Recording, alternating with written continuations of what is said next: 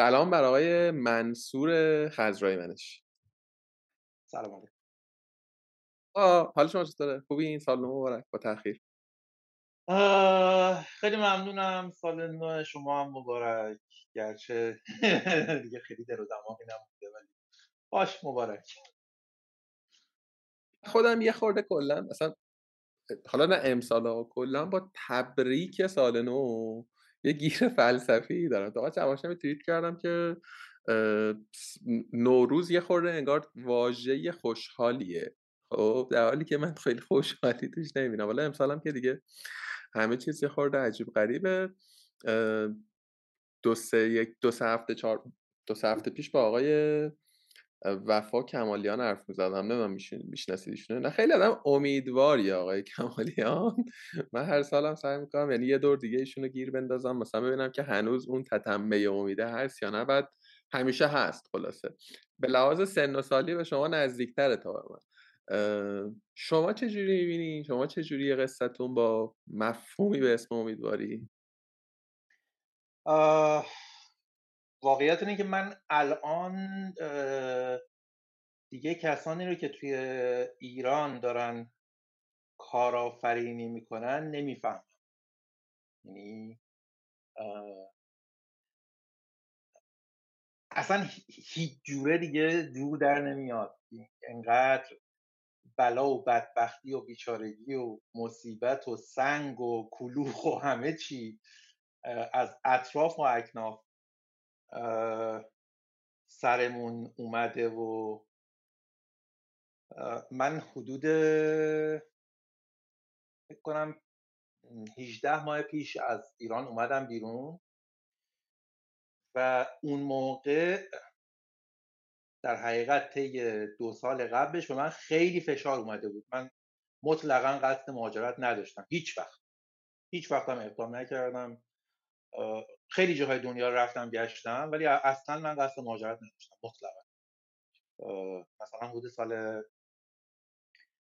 دو هزار و هفده دو هزار و شانزده که من یه دو سالی تقریبا همش این منابع رو گشتم و رفتم و اینا، آخرش جمع‌بندی بود که نه من میخوام برگردم ایران و اونجا خوشحالترم، اونجا موثرترم، اونجا فلان. انقدر دیگه بلایا سرمون اومد که من اون موقع دیگه جمع کردم و زدم بیرون. از اون موقع تا الان هر روز بدتر شد.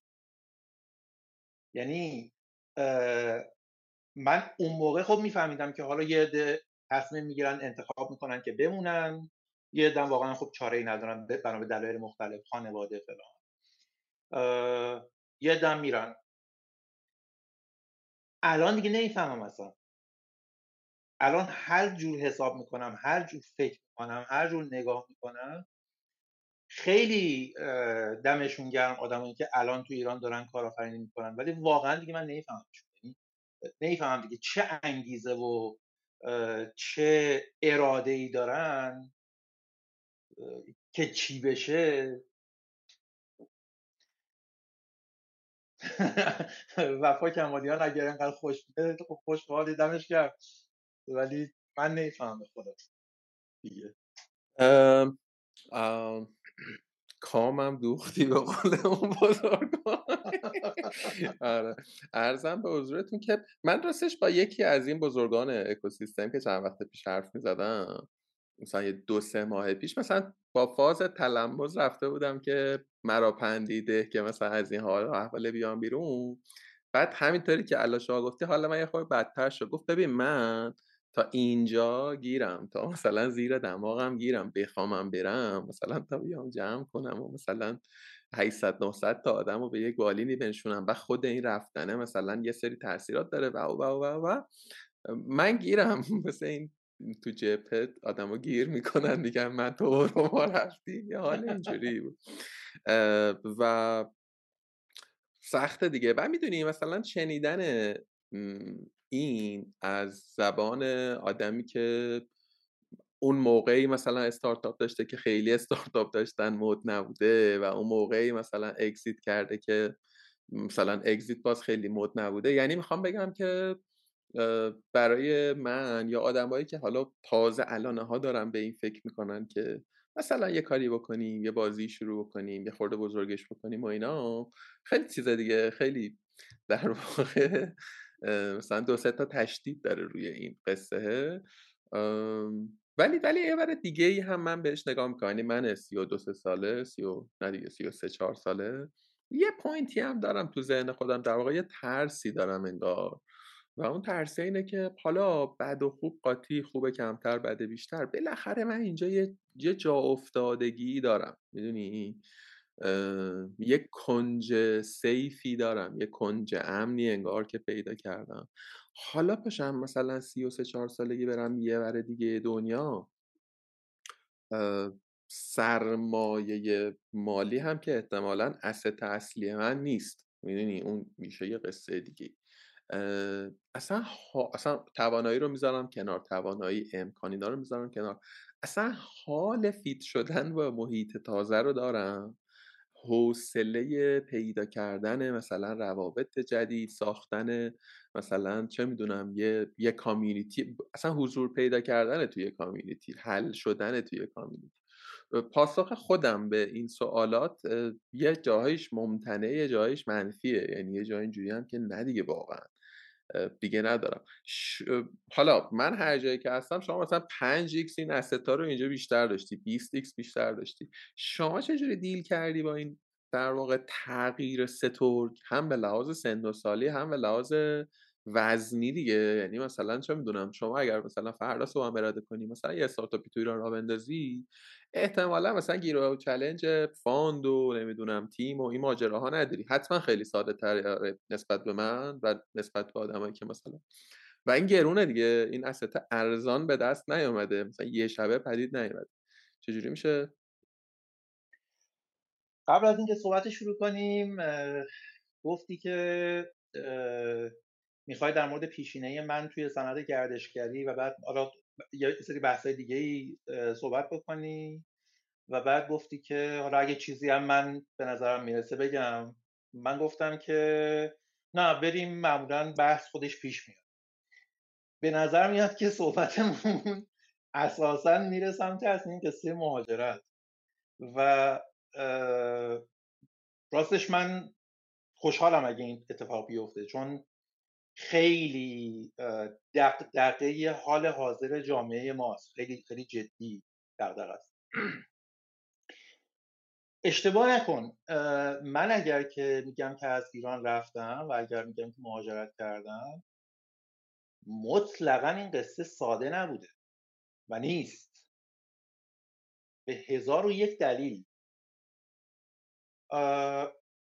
همونطور که گفتم، اولا من مطلقا قصد مهاجرت نداشتم و دوستا و اطرافیای من که مهاجرت کردن مثلا هر کدوم بیست سال پیش مهاجرت کردن، این کسایی که هم دوره بودیم تو دانشگاه و نمیدونم فلان.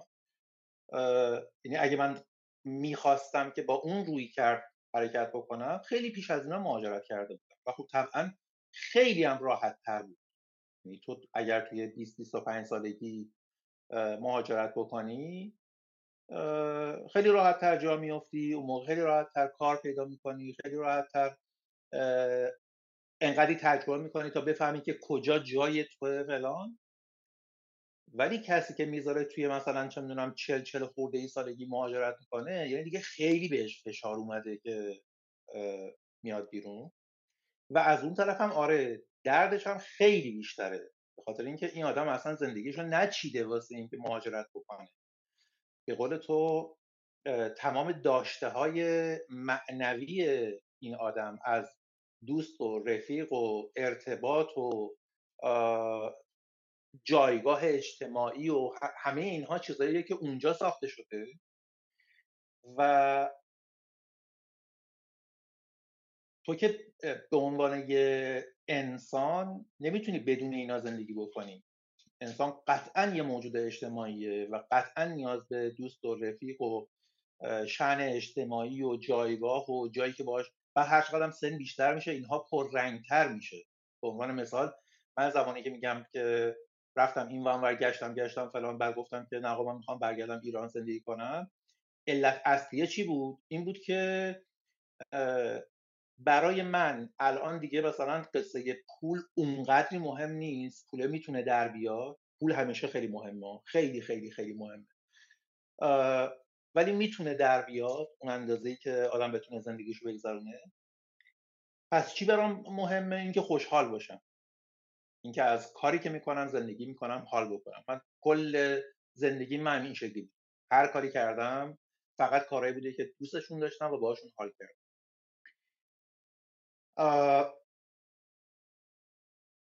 بعد تو همه اینها رو میذاری کنار و مجبور خواهی بود بدون شک یک سری کارهایی هم بکنی، یه جاهایی هم زندگی بکنی، با یه شرایطی هم زندگی بکنی که دوستشون هم نداری الزاماً. این تازه خیلی باید تو دستت باز باشه، بتونی همه جوره خودت، خانواده، فلان، همه جوره مچ باشن که بتونی تازه جای زندگی کنی که دوست داری، به گونه‌ای زندگی کنی که دوست داری، کاری بکنی که دوست داری. تو این مهاجرت اصلا کار آسونی نیست.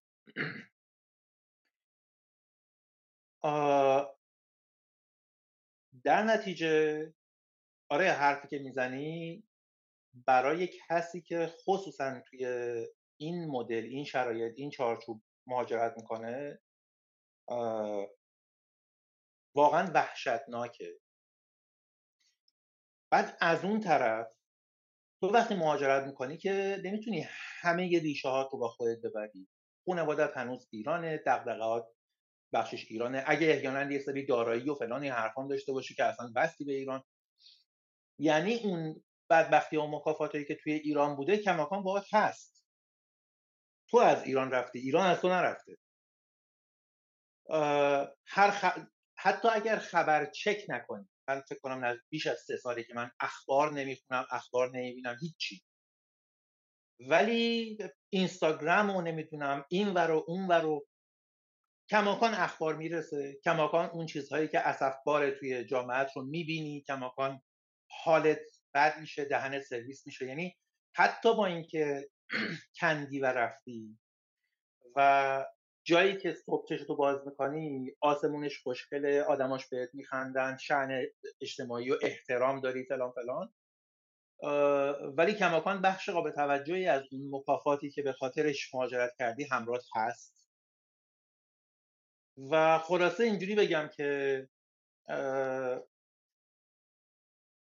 یه سری چیزا خب توی زندگی چیزه، یه, یه جهشه، یه اتفاق بزرگه، مثل ازدواج، مثل بچه دار شدن، اینا اتفاقای بزرگه. مهاجرت هم به همون اندازه بزرگه و دهنتو سرویس میکنه اصلا بدون شک. هر چقدر مستقل باشی، هر چقدر دور از آداب مرسوم جامعه، از ارتباطات معمول باشی، هومسیک نشی، باز هم بهت فشار خواهد اومد. و خلاصه اینجوری که برای مایی که نه از حب علی، از بغض معاویه مهاجرت کردیم، این اتفاق اتفاق آسون، راحت و خوشایندی نیست. و خب از همینجا بگیر حالا بقیه قصه رو هم دیگه، منی که همه داشته های معنوی، نتورکم، نمیدونم فرانم توی ایرانه، اگه اینجا بخوام یک کسب و کار را بندازم قشنگ باید از صفر شروع بکنم، واقعا از یه چیزی نزدیک به صفر باید شروع بکنم، خصوصا ایران که هیچ کسی توی دنیا هم نمیشناسدش. باز اگه مثلا تو هند بودی لااقل چهار تا آدم میدونستن هند کیه، چیه، فلان. ایران رو هیچ کس خوب نمیدونه، حتی اگرم بدونه به واسطه اتفاقات اجتماعی که الان داره میفته، نه به واسطه شأن مثلا کارآفرینی یا اتفاقاتی که توی ایران میفته. و برای تو اگر اونجا جایگاه داشتی حالا طرف بیاد روی تو حساب بکنه، فقط و فقط مگر اینکه ایرانی باشه و توی مثلا این اکوسیستم بوده باشه که بدونی که آها تو اون فلانی هستی برام کار کرد. و خب این خیلی قلیله دیگه. خلاصه که از اون چوبایی که دو سرش بماند. یه, یه جمله گفتین که من اینو نه با این واژگان ولی زیاد دارم، زیر متن گفتگوم با خیلی از آدم هاست که من از ایران رفتم، ایران از من نرفته، میدونی. و حالا شما که دیگه خودتون آزالیت هم کردین و مثلا خبرینا هم نمیگیرین، ولی مثلا بچه‌ای که یه خورده درگیر ترن و مثلا خبر میخونن، مخصوصا تو این شش هفت ماه اخیر، اینا من قبل‌ترم یه جایی گفتم توی یکی از گفتگوها که اصلا یه وقتایی من احساس میکنم که بچه‌ای که مثلا اون سر دنیان درگیرتر از ما، میدونی، بالاخره ما داریم اینجا زیستمون رو داریم، زندگیمون رو داریم، حالا شاید نمود دیگه نداشته باشه توی سوشال، میدونی، مثلا بچه‌ها که پارتی هم میرن دیگه استوری نمیکنن، میدونی، بنا به شرایط تو جعبه موجود، ولی بالاخره زندگی در جریانه. شما سال دو روز مونده به عید، تجریش همون تجریش همیشه بود، کافه ها همون کافه های همیشه است. حالا اینکه اصلا این بد خوبه اینا هم یه بحث دیگه است، ساله میخوام اصلا واردش بشم.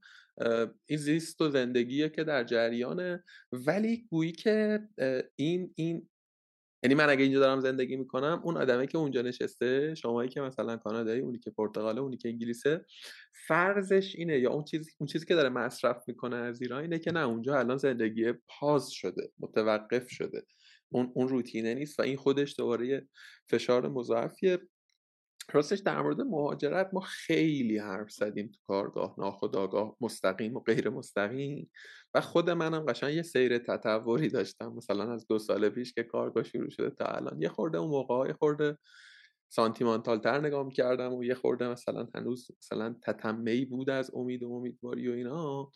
این روزها یه جایی هم فکر کنم باز دوباره اینا گفتم، من دیگه خورجینم انگار خالی شده از دلیل سازی و دلیل تراشی برای اینکه چرا ماندن و چرا مثلا اینجوری. الان دیگه اینجوری هم. الان سر شدم صادقانه، یعنی الان بیشتر احساس سر شدگی دارم، مبنیه بر اینکه احساس میکنم که دیگه شوخیه دیگه شوخیه مثلا در مورد این اینجا آدم بخواد حرف بزنه که خب حالا بیایم یه کار تازه‌ای بکنیم، حالا بیایم یه چیز جدیدی مثلا سوار بکنیم. هر روز یه مثلا بامبول و یه داستانی داریم که اصلا همه چیز رو هول میده به عقب و عجیبه دیگه. و میدونی یه خورده مثلا برای من، حداقل برای شخص خودم، من میخوام تعمیمش بدم، یه خورده احساس عقب موندگیه، چون به هر حال مثلا آدم خودش رو مقایسه میکنه دیگه. من مقایسه مثبته به نظرم، الزاماً منفی نیست.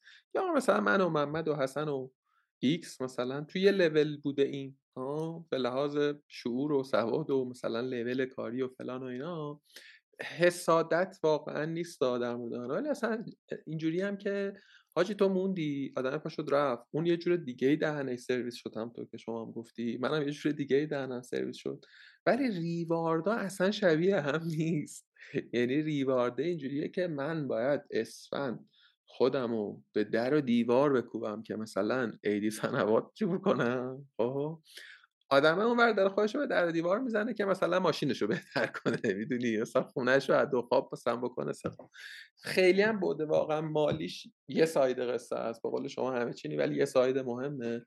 ولی یه ساید خیلی برای من تو سن من، تو موقعیت من، یه ساید مثلا پنج ایکس مهمترش اینه که بابا بس دیگه، من چقدر باید مثلا دغدغه پنجاه تومن، هفتاد تومن، صد تومن، دویست تومن داشته باشم؟ چقدر دیگه مثلا باید توی یه لول بمونم؟ نگاه میکنم میگم خدایا من بیزنسم داره بزرگ میشه، مثلا رپیوتیشنش خوب شد، همه چی اوکیه.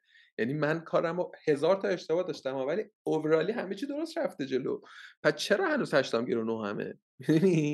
یعنی من کارم رو درست کردم ولی نتیجه اون چیزی که باید میبوده نبوده. و الان اینجوری هم که منتظرم ببینم که کجا قراره که نمیگم ناامید شم، کجا به این نتیجه برسم که نه دیگه بس دیگه، یعنی دیگه هر آن چه هر آن چه که باید و در واقع چیز کرد.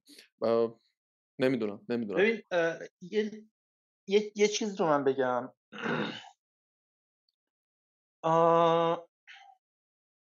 من طبیعتا در مورد خودم میگم این حرف رو. آه... من مطلقاً اون مقایسه‌ای رو که گفتی من توی زندگیم انجام نمیدم هیچ وقت.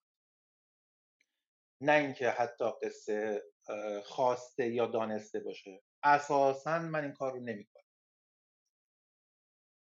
وقتی که این کار رو نکنی و خودت رو با همقطارانت مقایسه نکنی، فقط داری به خودت نگاه میکنی. و وقتی که فقط داری به خودت نگاه میکنی، دو تا پارامتر مهم میشه از نگاه من. یک، فرایند. دو، نتیجه. این که آیا من در حین این فرایندی که دارم طی می‌کنم خوشحالم، راضیم، زندگیم درسته، فلانه. یعنی اون من الزاماً آدم نتیجه گرایی نیستم. من خیلی قائلم به این که فرایند خودش اهمیت زیادی داره. در مورد بینم برخواهم گشت چون موضوع مهمیه به نظر.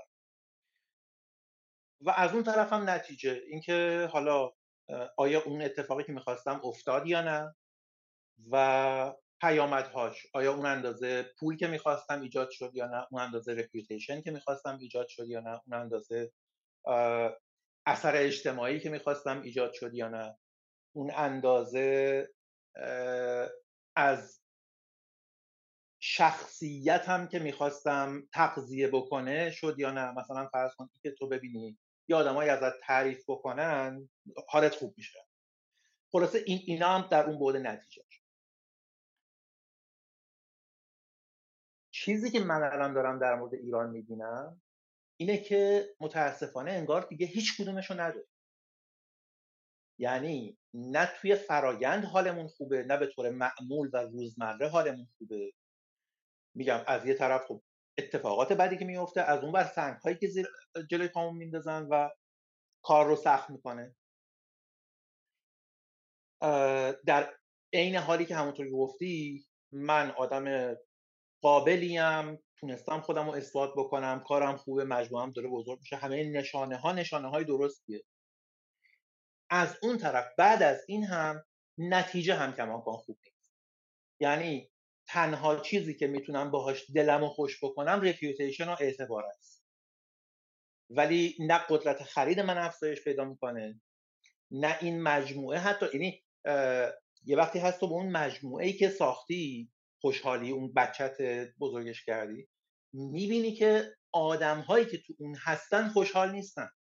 یعنی تو به آدمه داری مثلا فرض کن ده میلیون تومن بیست میلیون تومن حقوق میدی، خب نمیتونه زندگیشو بگذره. بعد یعنی هر دو هر دو بخش ماجرا رو از دست دادیم. در نتیجه راستش طبیعتاً من آدمی نیستم که بگم که آقا جون مهاجرت کنین برین فلان، نه، برای اینکه اونور قصه هم پدر آدم در میاد. ولی توی ایران موندن و ساختن دیگه از نگاه من وقت تلف کردن. یعنی تو یه اندازه‌ای کار میکنی و بالا پایین میکنی و به قول خودت آزمون و خطا میکنی اینا، واسه اینکه کار یاد بگیری. بعد شروع میکنی دیگه کارا رو ساختن، بزرگ کردن، برای اینکه به داشتهات اضافه بشه، به داشته مالی، به داشته معنوی، به داشته فلان. اینا دیگه دیگه تو ایران نیست.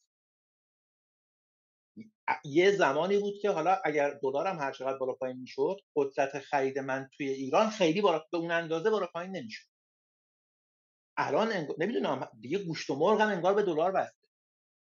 بنابراین مستقیما توان خرید من داره تحت تاثیر قرار میگیره و من یهو نگاه میکنم میبینم که مثلا سه سال دارم کار میکنم، تو اون سه سالم به قول تو خوب پیش رفتم، اشتباه کردم صد درصد، ولی مسیر رو درست و خوب پیش رفتم. همه نشونه هایی که همه کیپی آی هایی رو که داشتم به اندازه خوبی تیک زدم، ولی ببینم بعد از سه سال قدرت خرید من از سه سال قبل کمتره. خب یعنی چی؟ یعنی اگه من پولی رو که سه سال پیش خودم و نه انرژی و نه فلان، نه، فقط پولی رو که از سه سال پیش تا حالا گذاشتم توی این، اگه دلار خریده بودم نگه داشتم الان بیشتر پول می‌داشتم، هیچ کارم نمی‌کردم. خیلی احمقانه. و بعد یه جایی یهو تلنگر محکمی آدم میخوره متاسف. این یهویی یه چیزهایی رو فکرش نمی‌کنی. اگر یهویی باعث شد که این قصه منجر به این میشه که دوچار افسردگی بشی، اون وقت چیکارش می‌خوای بکنی؟ یه افسردگی چیزی نیست که حالا بگی خیلی اوکی اوکی مثلا یه شش ماه روش کار میکنم درست میشه. نه، دهن سرویس میشه، تا آخر عمرت باید قرص بخوری، نمیدونم دیگه خوشحالی برات معنی نداره دیگه فلان. واسه همین مجبوری که یه انرژی صد درصدی اندازه همونی که داری کار می‌کنی حرفا بذاری واسه اینکه بشینی فکر بکنی، پلان کنی و یه یه گلی خلاصه به سرت بگیری که سه سال دیگه تونسته باشی از این مهلکه جون سالم به در برده باشی. ببین دقیقاً شما خیلی بهتر حال من رو توصیف کردی. دقیقاً قصه همینه. چون مثلا پول بالاخره دیگه خرجه در میاد، میدونی بالاخره حداقل مثلا شاید قول شما درست میگی یا قدرت خریده خی... مثلا به این ترکیه رفتن یه, ج... یه... یه مثلا دشواریش اندازه مثلا آقاعلی عباس کاشان رفتن بود، میدونی تو تسلیم میگرفتی بلیتر رو میخریدی میرفتی. الان باید برنامه ریزی کنی واسش و مثلا دو سال یه بار مثلا بری یا چه میدونم اه... یه مثلا رستوران رفتن خیلی اتفاق دم دستی بود، خیلی مثلا چیز رستوران درست حساب. ولی الان شما مثلا دو نفر بخوای بری بیای مثلا بعد یه،, یه،, یه کارگر بخواد مثلا با خانواده‌اش بره، بعد مثلا یه سولس حقوقشو بده بره واسه مثلا یه شب شما بیرون خوردن. واقعیتش اینه که اون مقایسه‌ای هم که گفتم میخوام بگم با با همه این گیر و بدبختی‌ها مثلا نصفش هم نیست، واقعا کمتره. اینه که من باید امروز به چه چیزهایی فکر کنم، صبح که بیدار میشم بعد با چه مسائلی دیل کنم، وی پی ان همکارم کار میکنه یا نه، درگامو میبندن یا نه، اینترنتم درست کانکت میشه یا نه، اصلا اینترنت دارم یا نه. و نگاه میکنم مثلا دوست نزدیکم که با هم دیگه در گفتگوییم توی یک کشور متوسط اروپایی ها چالنجش چالنج هم نگیم، سابجکت روزش اینه که پاشه بره توی میتاپی مثلا که در مورد ترندهای ای آی بشینن حرف بزنن. خب بعد نگاه میکنم میگم خدایا چقدر آخه فاصله. و اینجوری هم که به قول شما اون افسردگیه، اون در خودماندگیه انگار که غالب میشه بر هر چیز دیگری. یعنی تو صبح تا عصر نشستی تو سر خودت تو شش نفر دیگه زدی برای سابجکت هایی که اساساً وجودشون مایه خجالت، وجود یک چیزی به اسم اینماد خنده آوره، ولی نصف یه روز کاری منو میگیره چون درگاهمو بستن، چون اون تمدید نشده، حالا برو پول بده، حالا سایت بالا نمیاد، میدونی. بعد تو اینجوری که میگی خدای من چرا، یعنی واقعا چراییه. و آقا خیلی میشه روی این موضوع قرولم کرد. خلاصه که ما فعلا هنوز اینجاییم و انشالله که اتفاقات بهتری بیفته. خب چی میخواستم بپرسم؟ چند دقیقه سکوت. من شما رو از کجا، اگه نکته‌ای داریم بگین تمام. آره من میخوام میخوام به قول تو از این قصه بیام بیرون.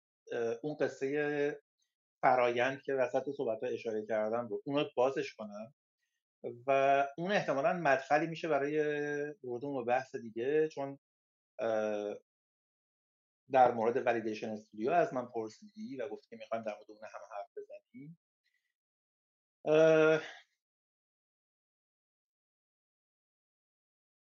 به نظرم این ایمان آوردن به فرایند نیاز به یه بلوغ فکری خوبی داره. به طور معمول گمونم آدمیزاد نتیجه گراست. درسته که ما هممون توی حرف میگیم که آقا جاده شمال خودش کلی کیف داره فلان، صرفا به این قصد رانندگی نکنیم که برسیم اونجا به همون خوش بگذاره، توی جاده هم میشه خوش، این حرفا رو میزنیم. ولی در عمل وقتی که مثلا توی کار این و اون بر پیش میاد معمولا نتیجه گراییم، معمولا سعی میکنیم بدویم برسیم که ببینیم آیا این نتیجه به دست اومد یا نه، اون کی پی آی رو تونستیم به دست بیاریم یا نه، پرفورمنس من، پرفورمنس تیم، پرفورمنس محصول. زمانی که کار استارتاپی میکنی به واسطه تعداد بسیار زیاد المان‌هایی که نمیدونیشون، کار درست اینه که فرایند رو درست پایه‌گذاری بکنی و پیش بری. خیلی از اوقات این باز طبیعتا من دارم تجربه خودم میگم،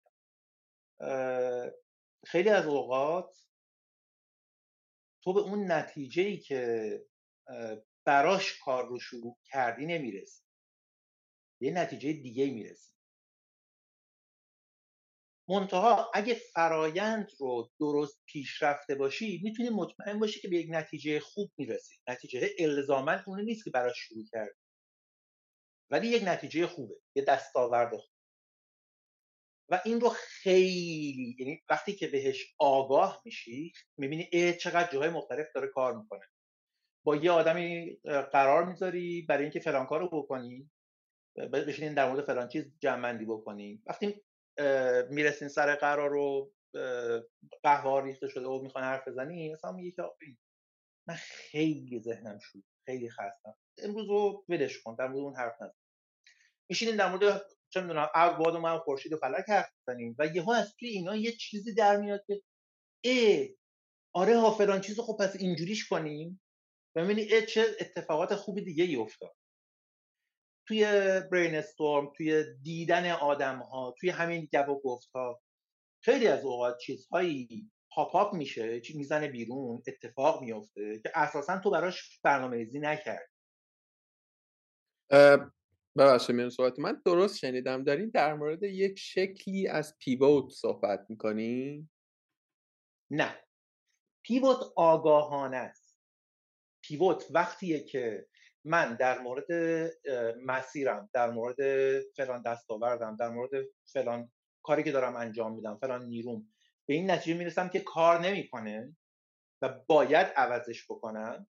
اون وقت میرم یه مارکت ریسرچ دوباره میکنم یا از روی دستاوردهایی که به دست آوردم نتیجه گیری میکنم، مسیرمو عوض میکنم، پیوت میکنم. چیزی که من دارم در موردش حرف میزنم اینه که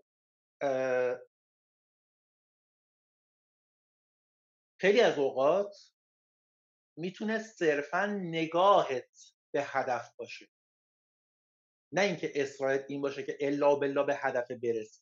یک یه جهت تعیین میکنه، میگه آقا من میخوام به سمت شمال برم، من جنوب نمیرم، شرق و غرب، میخوام به سمت شمال برم. ولی اولا خود شماله میتونه شمال غربی، شمال شرقی باشه. دوما کجای این شماله، با چقدر فاصله، اینا اصلا هیچ کدوم مشخص نیست. شروع میکنی به سمت شمال رفتن. وقتی میری به سمت، وقتی حرکت میکنی، توی این حرکته یه چیزای دستت میاد. بزنیم مثال واقعی بزنم که بتونیم بهتر درکش کنیم. آخرین استارتاپی که من درگیرشم و سه سال پیش شروعش کردم و اتفاقا به واسطه همین استارتاپ هم من استارتاپ ویزا گرفتم و مهاجرت کردم به کانادا، شروعش اینجوری بود که بعد از کلی فکر کردن و اینجور چیزا به اینجا رسیدم که آقا برای سالمندان تقریبا هیچ کاری تو جامعه انجام نشد. ما توی دنیای دیجیتال خودمون سالمندان رو راه ندادیم. نگاه بکنید تقریبا همه محصولات دیجیتال برای عموم جامعه ساخته شد. سالمندان تقریبا حدود پانزده درصد جامعه رو تشکیل میدن و خب طبیعیه دیگه، هر چیز زیر بیست درصد اساسا هیچ کس براش کاری نمیکنه، آره میخواد هر کی باشه. و واقعیت اینه که سالمندان، حالا ما میگیم سالمندان، به راحتی میتونیم پدر و مادر خودمون رو فرض بکنیم. تعریف دبلیو اچ او افراد بالای شصت و پنج سال یه سالمند. اونها خودشونو به زور دارن سعی میکنن توی این جامعه دیجیتال ما جا بکنن، چون میبینن که ماها که همش سرمون توی موبایل و اپلیکیشن و ایناست، همه حرفامون توی همینه.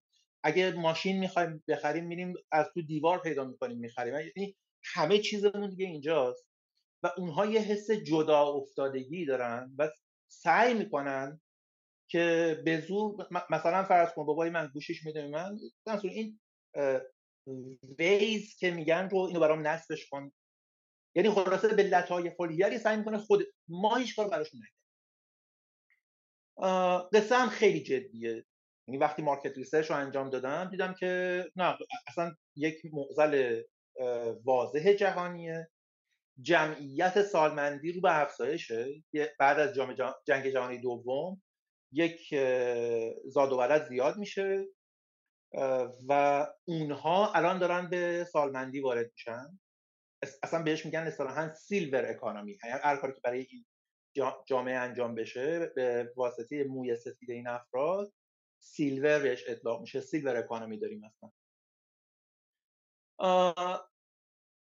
واسه همین عملاً تعریف این استارتاپ اصلا این شد که آقا بیاین یک سری اپلیکیشن هایی برای همین کارهای معمول روزمره و عادی و این حرفا منتها شخصی سازی شده برای سالمندان ایجاد بکنیم که هی اینجوری نباشه که یه چیزی رو بزنه یه چیز دیگه هم بزنه بعد فکر کنه که اوه خراب شد، بعد یکی رو صدا کنه که بیا اینو واسه من اینجوری درستش کن، خودش بتونه رو پای خودش وایسه. و خب این ساید افکتاش هم خیلی زیاده، میدونیم که کسایی که سالمندترن دغدغه اعتماد به نفس دارن.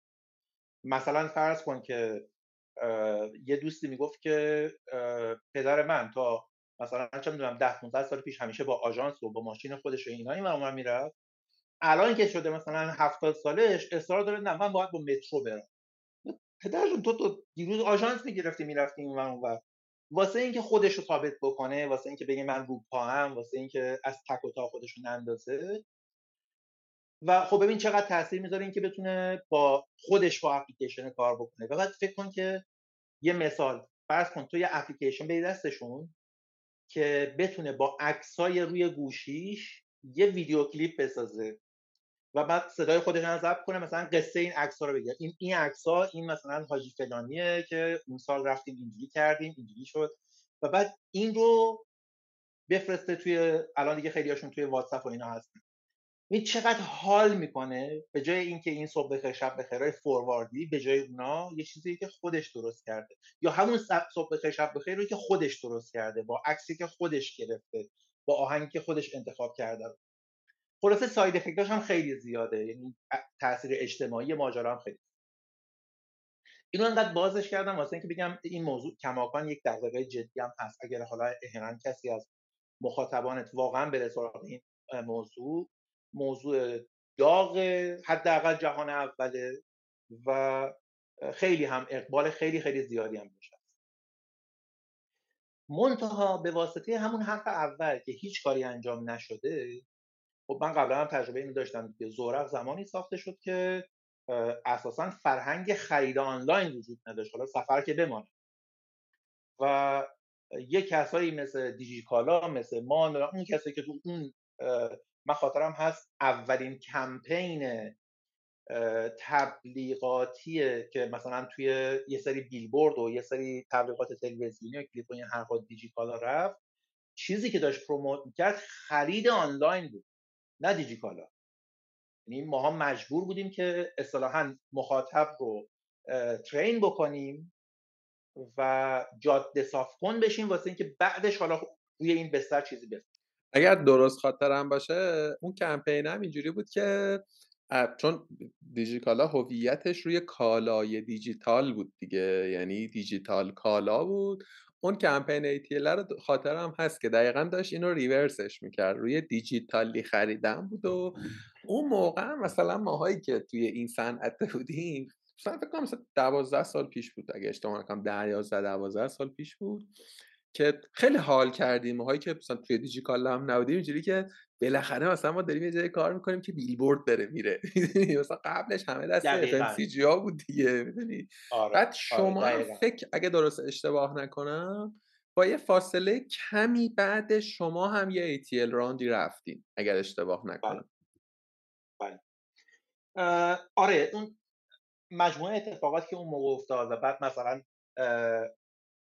دیجیکالا خب خیلی حرف و حدیث پشت سرشون هست، ولی واقعا کاری که دیجیکالا و کاری که سعید رحمانی واسه جامعه ما کردن هیچ کس دیگه نکرد. مثلا فرض کن اینکه اون موقع دیجیکالا اومد ترکیب قرمز و سفید دیجیکالا رو عوض کرد، به قول تو همین پارادایم شیفته که حالا دیگه از دیجی دیجی کم پررنگ بشه کم رنگتر و کالا بشه فلان و خرید دیجیتال.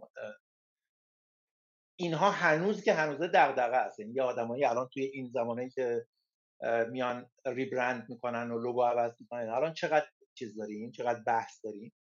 اون موقع دیجیکالا داشت به اینها فکر میکرد و روی اینا کار میکرد. بماند برمیگردم به این قصه سالمندیه. کسی که بخواد توی این وادی کار بکنم عیناً همین قصه رو، یعنی باید اصطلاحاً مخاطب رو ترین بکنه، خودش رو بتونه جا بندازه و بعد پیش بره. و از اون طرف هم یک اقیانوس آبی خیلی وسیعی این ماجرا، شاخه‌های مختلفش میتونیم کار بکنیم. سالمندان همون افراد عادی جامعه با نیازهای بیشتر، بنابراین عین هر کاری که انجام شده یا از ترانسپورتیشن، فاینانشیال، نمیدونم فلان فلان فلان، واسه اینا هم هست.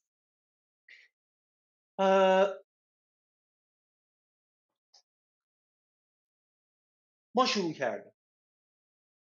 واقعیت این که خب خیلی چیز بود، خیلی قصه وسیعه. یعنی خب تو بیای چی درست بکنی، کجاشو وارد بشی، کجاش بیشتر کار میکنه، کجا میتونه اون قلابه، اون هوکه باشه که بعد تو بتونی رو اون سوار بشی و چیزای بعدی رو. در نتیجه از همون اول میدونستیم که ما احتمالاً باید یه نیش پیدا بکنیم توی این وادی سالمندیه و به اون بچسبیم، اصطلاحاً اونجا عمیق بشیم. ما داریم تو سطح حرکت میکنیم، توی سطح گسترده، یه جایی باید بریم عمیق بشیم. نمیتونیم تو کل این سطح کار بکنیم.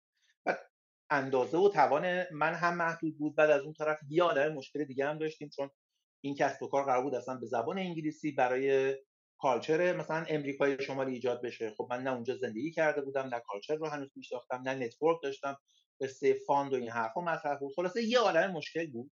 پس نمیتونستم انتظار داشته باشم که من میرم یه پلتفرم میسازم و بعد کم کم آدم کنم. مجبور بودم یه تیکه رو بگیرم و خودم رو فعلا استبلیش بکنم، جا بندازم تا بعد ببینیم حالا چی میشه. ببین تو داری به یه سمت حرکت میکنی، یه گرایی رو گرفتی، میدونیم به یه جایی باید برسی ولی نمیدونی چیه بود.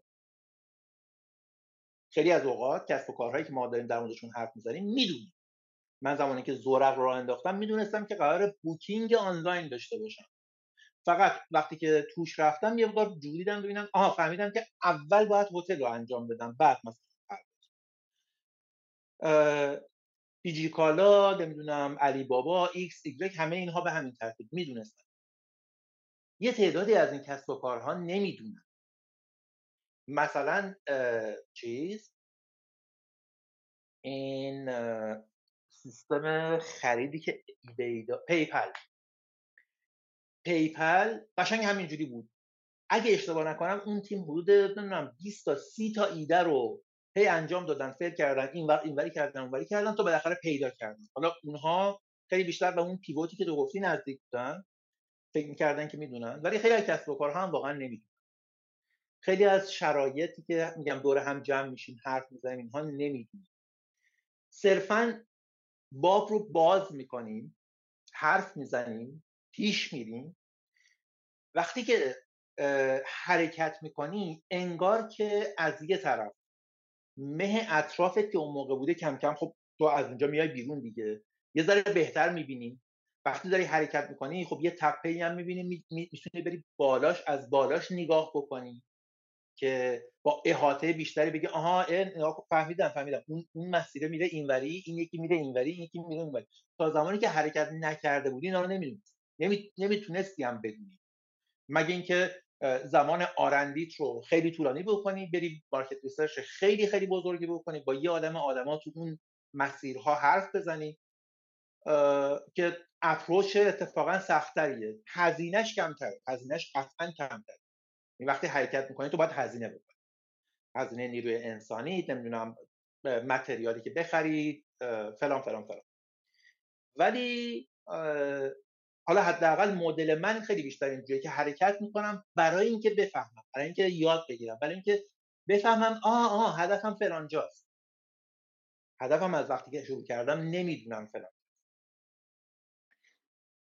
چه چیزی تو رو نگه میداره که بتونی پیدا بکنی اون چیزی رو که میخوای. فرایند در حقیقت الان یه منهایی، کسایی مثل من، چیزی که بلدن فراینده، چیزی که ما یاد گرفتیم به واسطه تجربه هامون، به واسطه همه چیزهایی که توی این مدت با تو نتورک و آدم ها و توی صحبت ها و توی مشاوره ها و همینا یاد گرفتیم، تسلط به فرایند ساختن. من میتونم الان در حقیقت کاری که ولیدیشن استودیو انجام میداد دسته چی بود؟ میدونستیم که یک موجی ایجاد شده، موجی به اسم استارت، موجی به اسم اپلیکیشن موبایل، و خیلی از آدم هایی که مثلا بیست سال پیش، سی سال پیش توی کسب و کارهای سنتی پیشرو بودن، طرف اومده مثلا یه نمایندگی بیمه ایجاد کرده و بعد سالها نماینده برتر بیمه بوده، بزرگترین رونیو رو توی همه نمایندگی‌ها داره فلان، اون موقع مغزش کار کرده، خوشفکر بوده، توی اون صنعتی که شروع کرده خیلی آدم پیشرویه. اون آدمه الان شاخکاش حساس میشه به اینکه بازی داره عوض میشه و این این نسل جدید انگار همه چیشون رو دارن سعی میکنن دیجیتالی بکنن. میگم حتی ماشین هم میخواد بخره دیگه، نمیره این و اون ور نمیرم شهرداری فلان جا، میره رو دیوار میگرده. و جالب بود که من خواهرم میخواست ماشین بخره، بعد با مامانم که تلفنی صحبت میکردم واره، بعد بچه ها رفتن یه جایی به اسم دیوار. مامان من سوادش فکر کنم سواد سیکله، حتی سیکلم شاید نداره، خیلی دور از فضاهای ما. وقتی مامان من میگه که اینا آره رو دیوار یه چیزی پیدا کردن، یعنی این چقدر این تاثیر داشته دیگه. همون قصه اسنپ و اسنپ گرفتن که تبدیل به فعل شد. این آدما طبیعتاً چون بیزنسمن های موفقی هستن، خیلی زودتر شاخکاشون حساس میشه که من باید برم توی این پلتفرم جدید هم مغازه‌مو اونجا باز بکنم. مغازه فیزیکیم که هست، اوکی، اون که داره کارشو میکنه، باید برم اونجا هم مغازه‌مو باز بکنم، واسه اینکه چهار پنج سال دیگه که حالا همه اومدن، مغازه من یه مغازه ده تا دهنه باشه و فلان باشه. منتها اون که نمیدونه که چجوری باید بیاد استارتاپ بزنه، اپلیکیشن درست کنه فلان، میاد پیش من میگه آقا من از اینا میخوام. میگم از اینا چی؟ از اینایی که تو این گوشی میزنین. آ اپلیکیشن، آره آره من از همونا میگم. یک کسایی توی اکوسیستم ما، کسایی که بلدن، کسایی که فرایند و بلدن، باید بیان کنار اونها، کنار این اصطلاحاً مؤسسین سنتی که میخوان توی این وادی وارد بشن، بشینن، بتونن باهاشون ارتباط برقرار بکنن و به اونها کمک بکنن که اون کسب و کار سنتی رو که داشتن حالا یه دهنش رو توی رسانه دیجیتال ایجاد بکنن. و اگر که آدم آدم قابلی باشه، میتونه یه چهار قدم جلوتر ببره، از پتانسیل ها، داشته ها و توانایی های این رسانه جدید، این مدیای جدید استفاده بکنه. تا الان اگه طرف مغازش رو باز میکرد، مغازش توی محله شناخته شد، یک یه نفری از سبزوار نمی اومد از تهران خرید بکنه. ولی وقتی تو دیجیتال یک فروشگاهی باز میکنی، عملا همه ایران میتونن ازت خرید بکنن. این یه پتانسیلی که تو باید آگاه باشی بهش و اگر که میخوای فعالش بکنی، لوجستیکش رو درست کنی و فلان کنی. بنابراین دهنه این مغازت رو یه هایی خیلی بزرگش میکنی، اصطلاحاً پوینت آف سیل های بیشتری رو ایجاد میکنی. این اتفاق اتفاقا یکی از بهترین اتفاقهایی که میتونه بیفته، واسه اینکه اون آدمه پول داره، کسب و کار خودش رو بلده و و و فقط میخواد که یه دونه اپلیکیشن حالا بیمه هم داشته باشه، مثلا یه دونه گل فروشی آنلاین هم داشته باشه، یا مثلا فرض کن طرف وکیله میاد یک نتورکی از وکلا درست, درست میکنه، شبیه یک کار فریلنسری، شبیه این چیزی که نیما ساخته بود، چی چیه اسمش؟ پونیشا. یه پونیشایی از وکیلان درست میکنه. حالا اینجا اونجایی که میگم از توانمندی های این پلتفرم استفاده میکنه و یه چهار قدم جلوتر میره دیگه، فقط یک دفتر وکالت نیست، بعد تازه حتی خاصتر هم میتونه بشه، میاد میگه آقا من حتی چیزم نمیکنم، من حتی یک نتورکی از وکلا هم ایجاد نمیکنم. قصه‌م اینه که الان یه عالمه آدم هستن توی امریکا، ایرانی هستن و مثلا فرض کن اینجا پدرش فوت میکنه یا خواهرش فوت میکنه، فلان کارهای انحصار وراثت و رسیدگی و املاک و این حرفا تو ایران باید انجام بشه و حالا چیکار کنه؟ یه وکیل معتمد خوب میخواد که بتونه این کارا رو انجام بکنه. من این نتورک وکلا رو تعریفشو میذارم وکلای خارج از کشور، یعنی حتی نمیرم با فلان سایت و فلان سایت و فلان سایت که همین نتورک وکلا هم رقابت بکنم، من میرم یه چیزی میسازم که تو هر اگه وکیل میخوای توی کشور دیگه من به سرویس میدم و وکلای معتمد جمع میکنم، رنگ میذارم روشون، خلاصه از اینجور. ببین اینا دیگه پتانسیل های اون پلتفرم دیجیتاله که آدمه وقتی که از کسب و کار خودش که کاملا بهش اشراف داره، میدونه که کجاها نقاطیه که باید بیشتر کار بکنه، کجاها میتونه اینجوری بشه، با مخاطب چه جوری حرف بزنه فلان، میاد کسب و کار خودش رو روی این بستر دیجیتال فعال میکنه. نتیجه چی میشه؟ غنی شدن بستر دیجیتال، چون آدم‌های این کاره با پشتوانه مالی خوب اومدن دهنه‌های مغازه‌شون رو روی این بستر دیجیتال ایجاد کردن.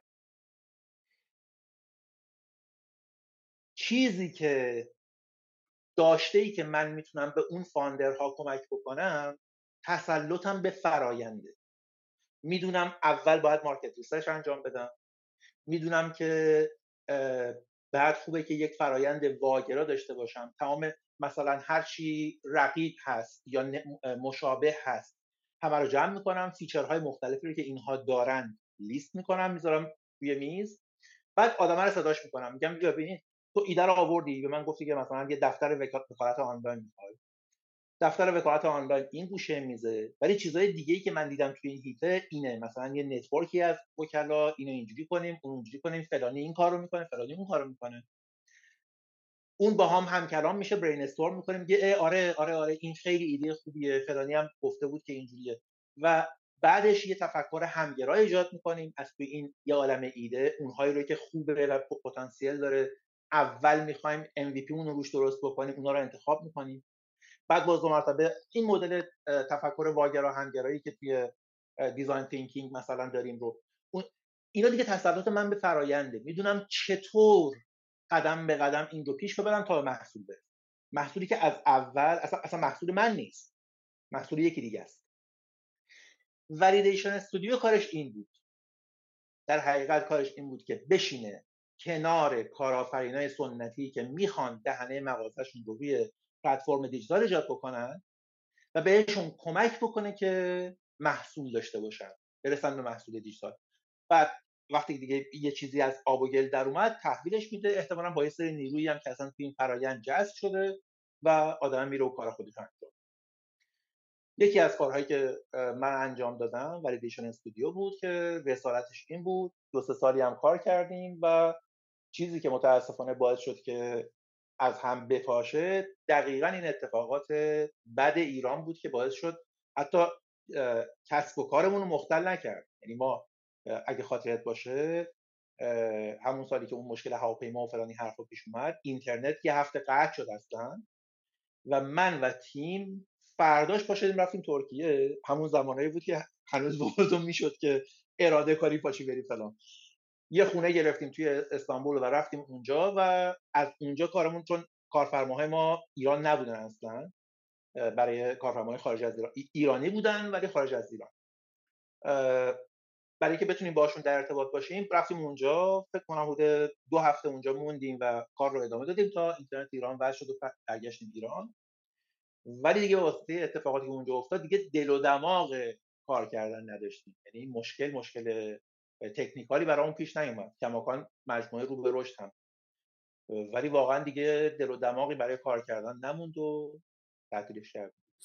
خیلی هم بیزینس بیزینس نگم، خیلی هم سرویس لازمیه، یعنی من همین الان مثلا همین استارتاپ های حالا یه یکی دو سالیه که من دیگه ندیدم استارتاپ تازه‌ای اضافه بشه به استارتاپ های مثلا ایران، ولی خلأش رو تو خیلی از بیزینس‌ها می‌بینی، یعنی مثلا تو همین چهار پنج سال اخیر مثلا دو سه تا استارتاپ رانتی و غیر رانتی یه دفعه اومدن و با یه مثلا حتی مثلا ماهایی که یه کوچولو مثلا این مارکتر رو میشناسیم و توش بودیم مثلا میفهمیم که طرف واقعا هیچ ذره‌ای مثلا تأمل روی محصوله نداشته، فقط یه چیزی آوری، یه خورده دیجیکالا کپی کن، یه خورده از اون کپی کن، یه ملغمه‌ای و مفروضه اینه که با همون نگاه بازار سنتیه که من اگه برم تو بازار بزرگ مغازه بزرگ بگیرم دیگه کار جمعه، میدونی با اون مایندست اومد فاز دیجیتال و خب یه پولی هم ایفومل شده و بعد دیگه مثلا اسمی مثلا بایا حتما خاطرتون هست دیگه با چه اصلا حجم و حجمه اومد و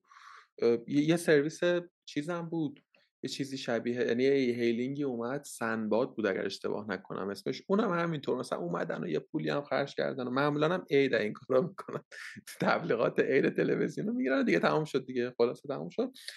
ولی ولی ما ما, ما هم من یه زمانی در واقع بیزنس ما داشتیم اسم تیارا که کارمون یو ایکس دیزاین بود در واقع، ولی ویژنمون همین بود، ویژنمون این بود که ما یه پارتنر ترک داشتیم، یه شرکت ترکیه‌ای بود به اسم یوزر اسپاتس، اینا بیزنس مدلش اینا با یو ایکس استودیو شروع کرده بودن، بعد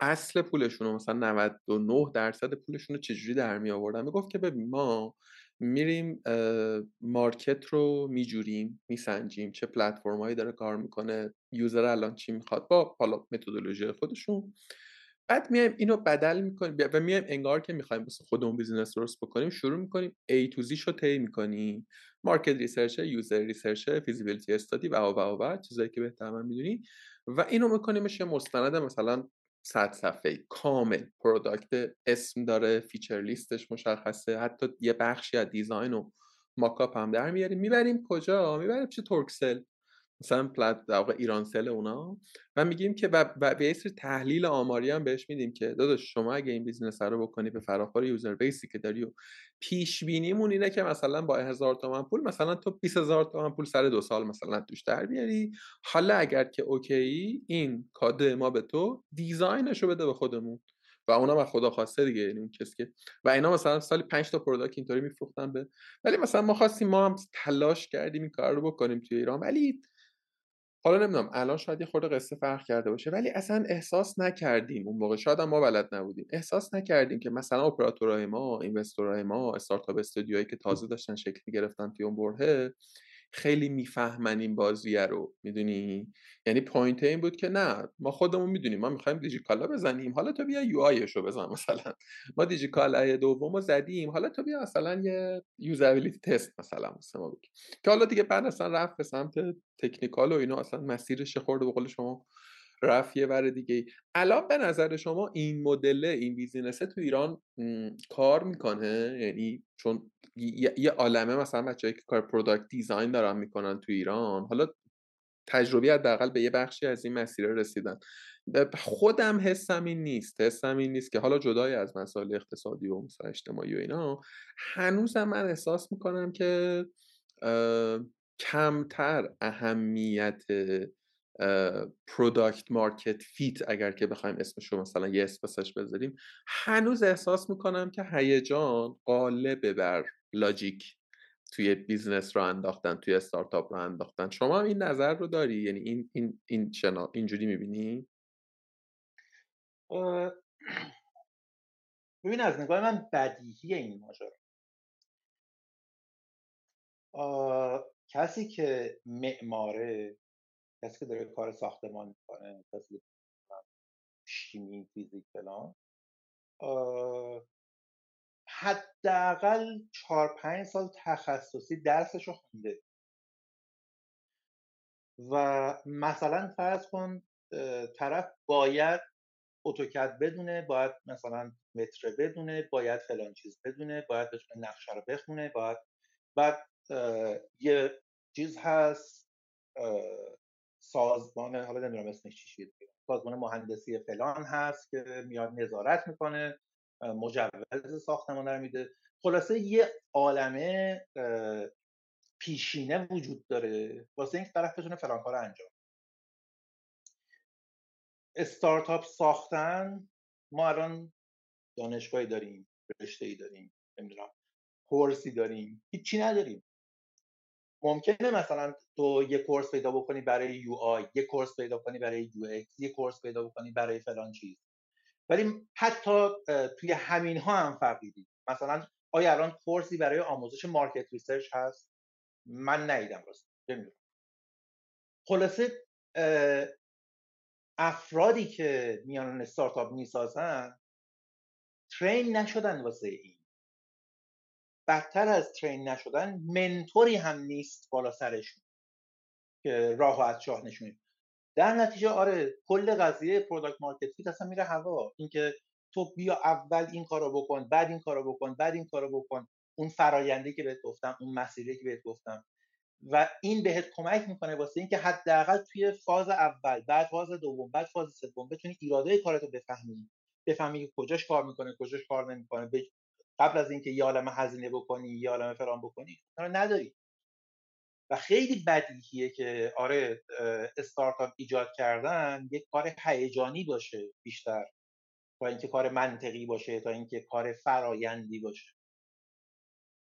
ای ایران رو هم که اصلا واردش نمیشم، یعنی اگه دو مرتبه بریم توش باز از اون چاه ویلاست که خب فقط یه اشاره. توی ایران انقدر به طرق مختلف میشه پول قلم به در آورد که همون حرفی اول چیز میزدیم دیگه، من برم مثلا دلار بخرم، حالا قدیم‌تر از ما میرفتن زمین میخریدن مثلا، و خیلی جالبه ها، زمین میخریدن، یعنی حتی خونه هم نه، یعنی این زمینه هیچ هیچ هیچ ارزش افزوده ایجاد نمیکنه واسه خونه، الا یک میره اجاره توش زندگی میکنه.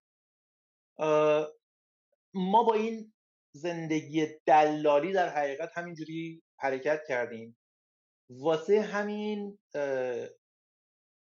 همیشه سخت بوده و الان باز خیلی خیلی خیلی سخت‌تر هم شده که پول بیاد توی اکوسیستم استارتاپی.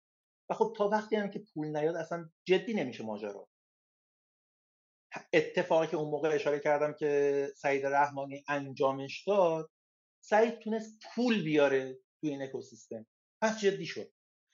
نتیجهش این شد که به قول تو دیجیکالا رفت رو بیلبورد، جایی که عادت داشتیم که اف ام سی جی ببینیم، همش سنیچ و فلان ببینیم، دیجیکالا دیدیم. می‌بینید چه اتفاقاتی بعدش افتاد و بعد یه جایی رسیدیم که دیگه اصلا آژانس گرفتن تبدیل شد به اسنپ گرفتن. پس کاملا من فکر میکنم اگر مخالفین لطفاً بهم بگید درست میگی، یعنی کاری که تو سالهای نود و یک نود و دو نود و سه بود فکر میکنم شروع حالا سراوا و ونچرهاش، پول خیلی مهم بود. اما من فکر میکنم، یعنی من هیچ وقت تو هیچ کدوم از بیزنس‌های سراوا نبودم و هیچ ربط این تیپی نداشتم باشه، یه بازه کارمند نوار بودم، یکی از استارتاپ‌های کوچولوشون. ولی خب به عنوان آدمی که توی این صنعت داشتم کار میکردم، به هر حال یله اون موقع بود دیگه، کماکان هم به هر حال بیزنس‌های چینش اگر نگیم بزرگترین، یکی از دو سه تا مثلا گروهی ان که کمان که نه واقعا یه دونه اسنپ و یه دونه دیجیکالا دیگه، یعنی گروه سراوا و راکت. خب من فکر میکنم در کنار اهمیت پول که اصلا جای تردید روش نیست، خرد آورد مجموعه سراوا، میدونی، یعنی حدسم اینه، نمیدونم و حدسم اینه مثلا بایا پولی که خرج کرد خیلی کم نبوده عدده. ببین یه بازه‌ای شما در خونت هم وا می‌کردی، سیامک انصاری پشت در داشت بایا رو، جدی دارم میگم. اصلا ببین دیجیتال و آفلاین و بی تی ال، ای تی ال، تی تی ال همه جا بود، خب ولی حتی آدم‌ها دیگه اصلا دیگه نیست، میدونی، جدای از اون من کسی دور اطرافم ندیدم. و واقعا چیزی که تو اون موقع‌ها می‌دیدی این بود که پوله بود ولی در کنارش پی آر بود، در کنارش دانش دیجیتال مارکتینگ بود، در کنارش ایجاد اکوسیستم بود، در کنارش متخصص کردن آدم ها بود، روی ترینینگ ترین آدم ها فکر کردن. توی جلساتی تو میدیدی که آقا مثلا مدیران ارشد ونچرهای اصلی دیجیکالا ها دارن به سه سال بعدشون هم فکر میکنن، به اینکه تالنت پوله رو بزرگتر بکنن. میدونی اینا خیلی اتفاقات نوعی بوده به نظر من و ما هنوز به نوعی داریم محصول اون رو استفاده میکنیم. به قول شما مجموعه ای از مثلا نمیدونم اسمش بزنم، تنگ نظری، بلاهت، حماقت، حسادت، چی بود قصه و چی هست.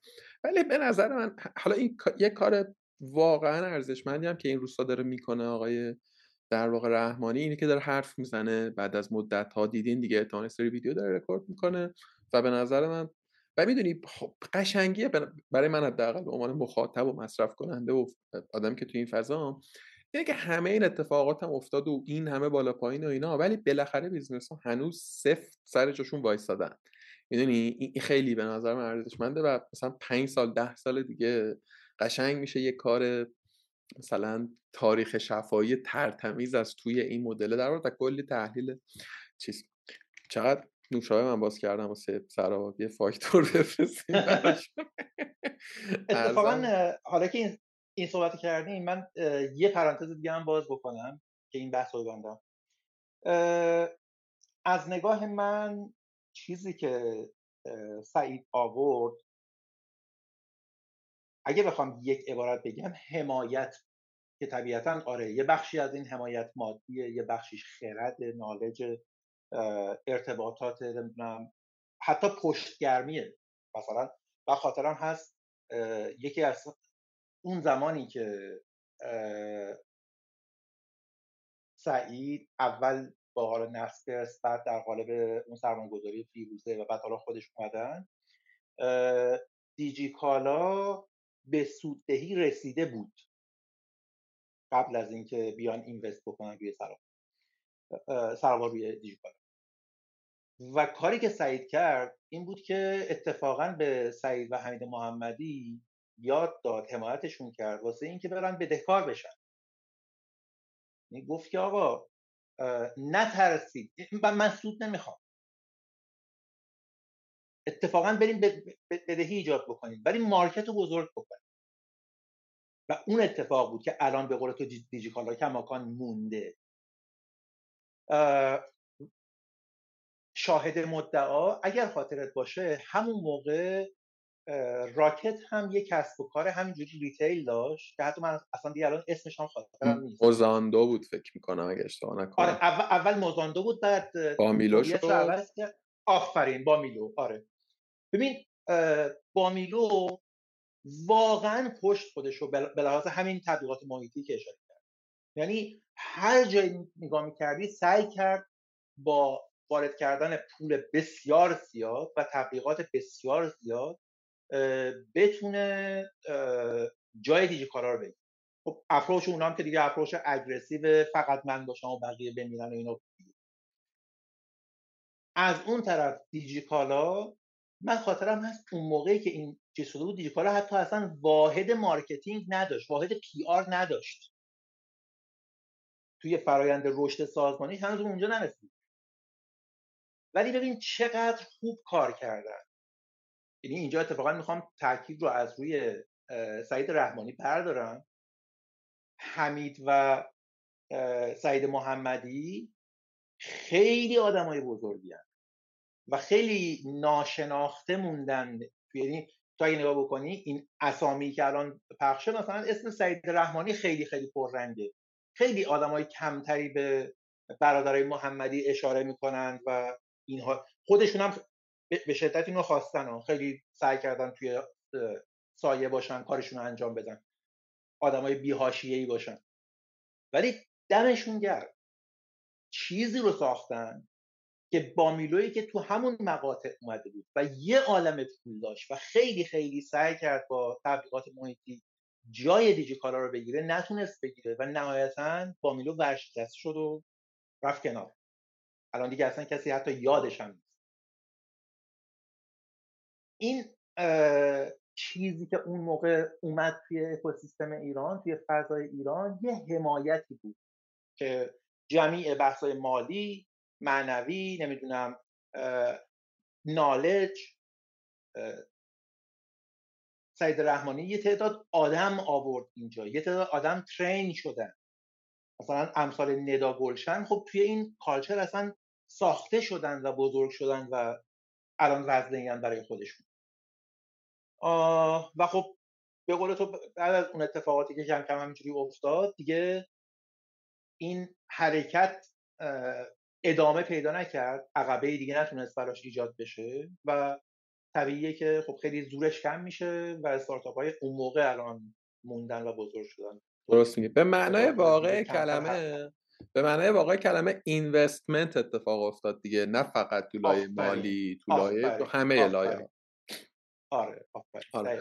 حالا حالا یه سری از بچه‌ای هم که اون تو بودن قرولندایی دارن که به حق یه بخشیش، یعنی میخوام بگم بله، بله. خیلی درسته که نه از اونوره بومادن بیفته، میدونی نگاه واقع بینانه و جهان شمول داشته باشه. بالاخره اصلا اگه میشه بدون خطا کاری رو پیش برد. یه جایی من فکر کنم یه گفتگویی میخوندم یا میشنیدم از خود آقا یکی از فکر کنم از محسن شنیدم، محسن ملیری، و حرفش هم دو خیلی خیلی درسته. میگه داداش ما یه کاری تو شروع می‌کردیم که بست پرکتیسی نه در ایران که هیچ، در دنیا هم به اون معنا نداشته و حالا توی این کانتکست، توی این جغرافیا، با اختصاصاتی که داره که تو اصلا نه کارآفرینی توی این فضا داری و نه ادبیاتش.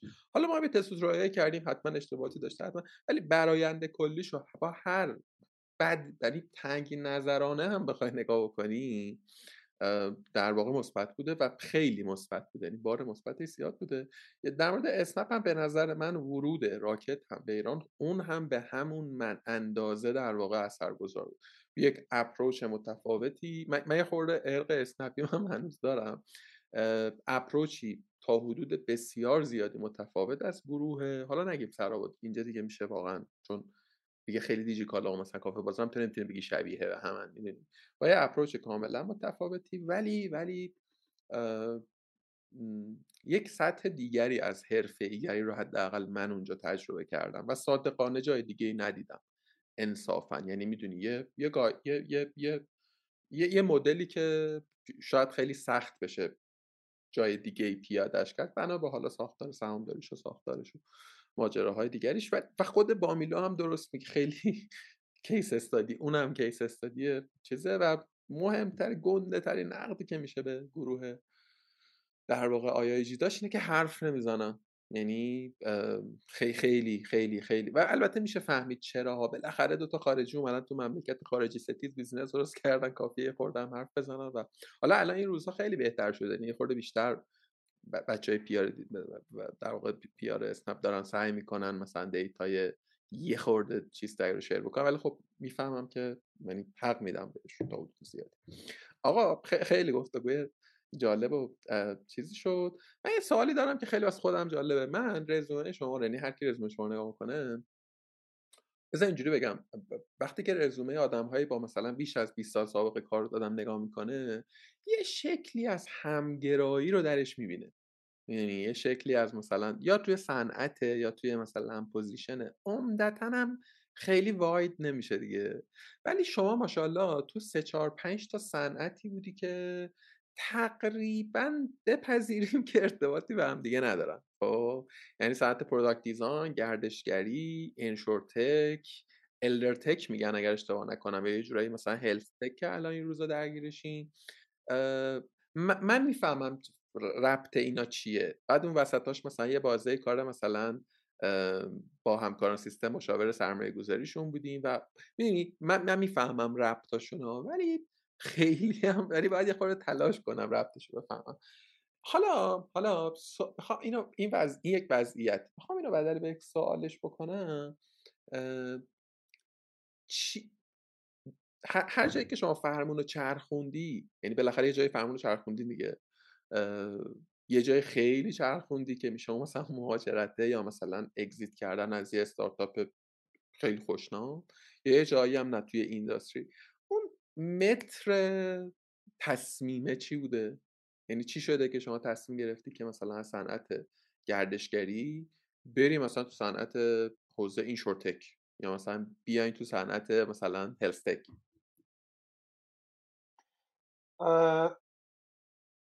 حرفی که میزنی کاملا درسته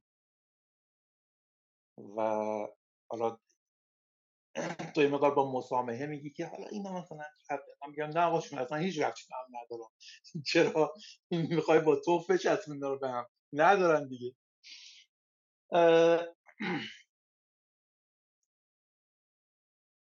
از نگاه من دو تا اپروچ متفاوته، یعنی یه نفر ممکنه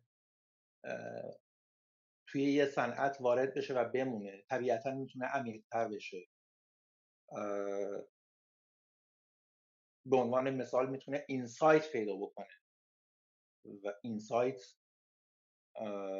یا ویژن چیزیه که معمولا نتیجه مستقیم تجربه است، الزاماً با دانش آدم اینسایت پیدا نمیکنه.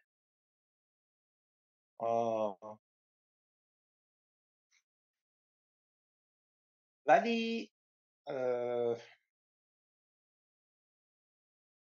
در مورد من چه اتفاقی افتاد؟ ببین من اصلا پیشینم کاملا کامپیوتری، یعنی من از سال دوم راهنمایی، اون زمانی که کومودور صد و بیست و هشت بود، من شروع کردم برنامه‌نویسی کردم با تیپ و اینجور چیزا. بعد درگیر المپیاد کامپیوتر بودم، بعد رفتم شریف کامپیوتر داشتم می‌خوندم تماشا. یعنی کاملا من یه آی تی من، کاملا همه زندگی، همه تفکرم، نگاهم، اصلا نگاه کردن من من به مسائل همین شکلیه. یعنی وقتی مسئله رو می‌بینم، مسئله تجزیه میشه، هر بخشش میره سر جای خودش قرار میگیره، ساختار اصطلاحاً استراکچردی پیدا میکنه تو ذهن من. یه تعدادی از دوستای من، مثلا همکلاسیای من توی شریف که هنوز خیلی با هم دیگه در ارتباطیم، اینها پیور کامپیوتری موندن. مثلا فرض کن چه میدونم یکی از بچه‌ها، امین فیروزشاهیان، الان داره توی اینتل کار میکنه و تراشه میسازن و اینجور کارا. تعداد قابل توجهشون توی گوگل و توییتر و نمیدونم فلان اینا، دیولپرن، یعنی باز پیور موندن توی کار برنامه‌نویسی و کامپیوتر. من ولی با اینکه برنامه‌نویسی فکر کنم بزرگترین عشق زندگی منه و اصلا به راحتی به راحتی میشد که من مثلا بیست و چهار ساعت نشسته باشم پشت, پشت کامپیوتر و کد بزنم و اصلا نفهمم که دنیای اطرافم چه خبره. ولی مسیر زندگی من اونجوری حرکت نکرد. در حقیقت من رفتم به این سمت که این کامپیوتر رو ببرم در خدمت چیزهای دیگه. در حقیقت برای من شد یه چهارراهی از بود، ترکیبی از کامپیوتر و یه رشته دیگه و یه چیز دیگه.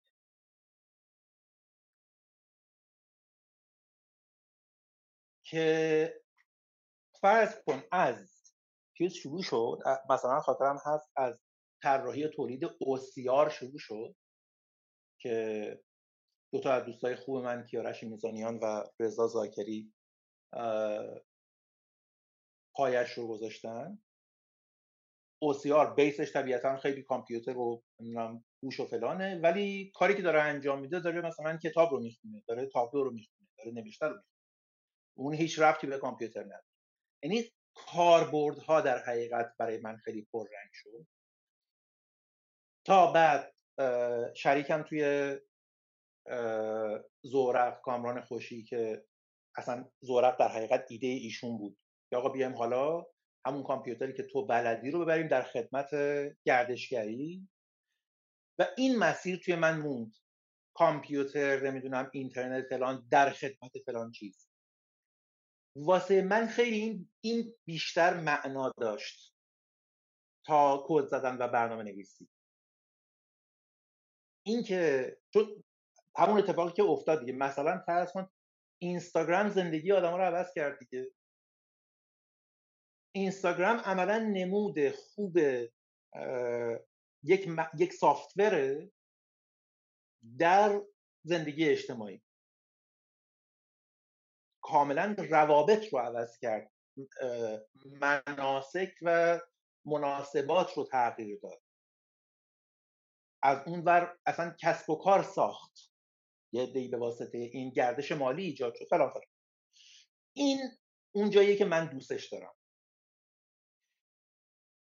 حالا تو اگه میخوای این کار رو بکنی، باز برمیگردم به حرفی که از اول شد، تو باید فرایند رو بدونی. اگه فرایند بدونی، اون وقت آره میتونی یه جایی وارد ایج تک بشی، همون کار رو داری میکنی. یه جایی وارد گردشگری بشی، باز همون کار رو داری میکنی. یه جای...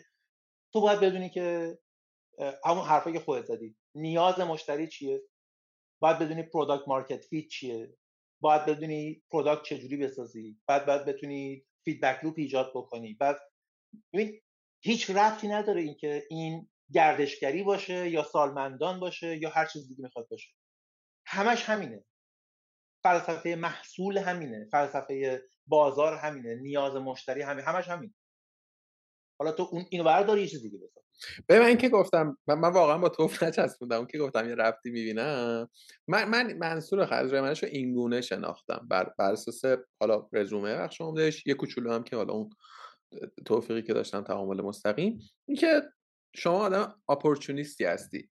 آه یعنی مثلا چیزی که شما رو خوشحال میکنه صنعت گردشگری نیست، دامیننسیه در این صنعت نیست، در صنعت سلامت نیست.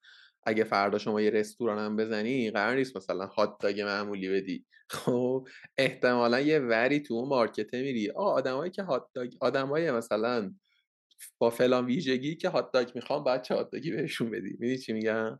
یعنی انگار که یک دیده باز به اطراف که خود این به نظر من یه مهارتیه. یعنی خود این که تو یه سری چیزا رو ببینی.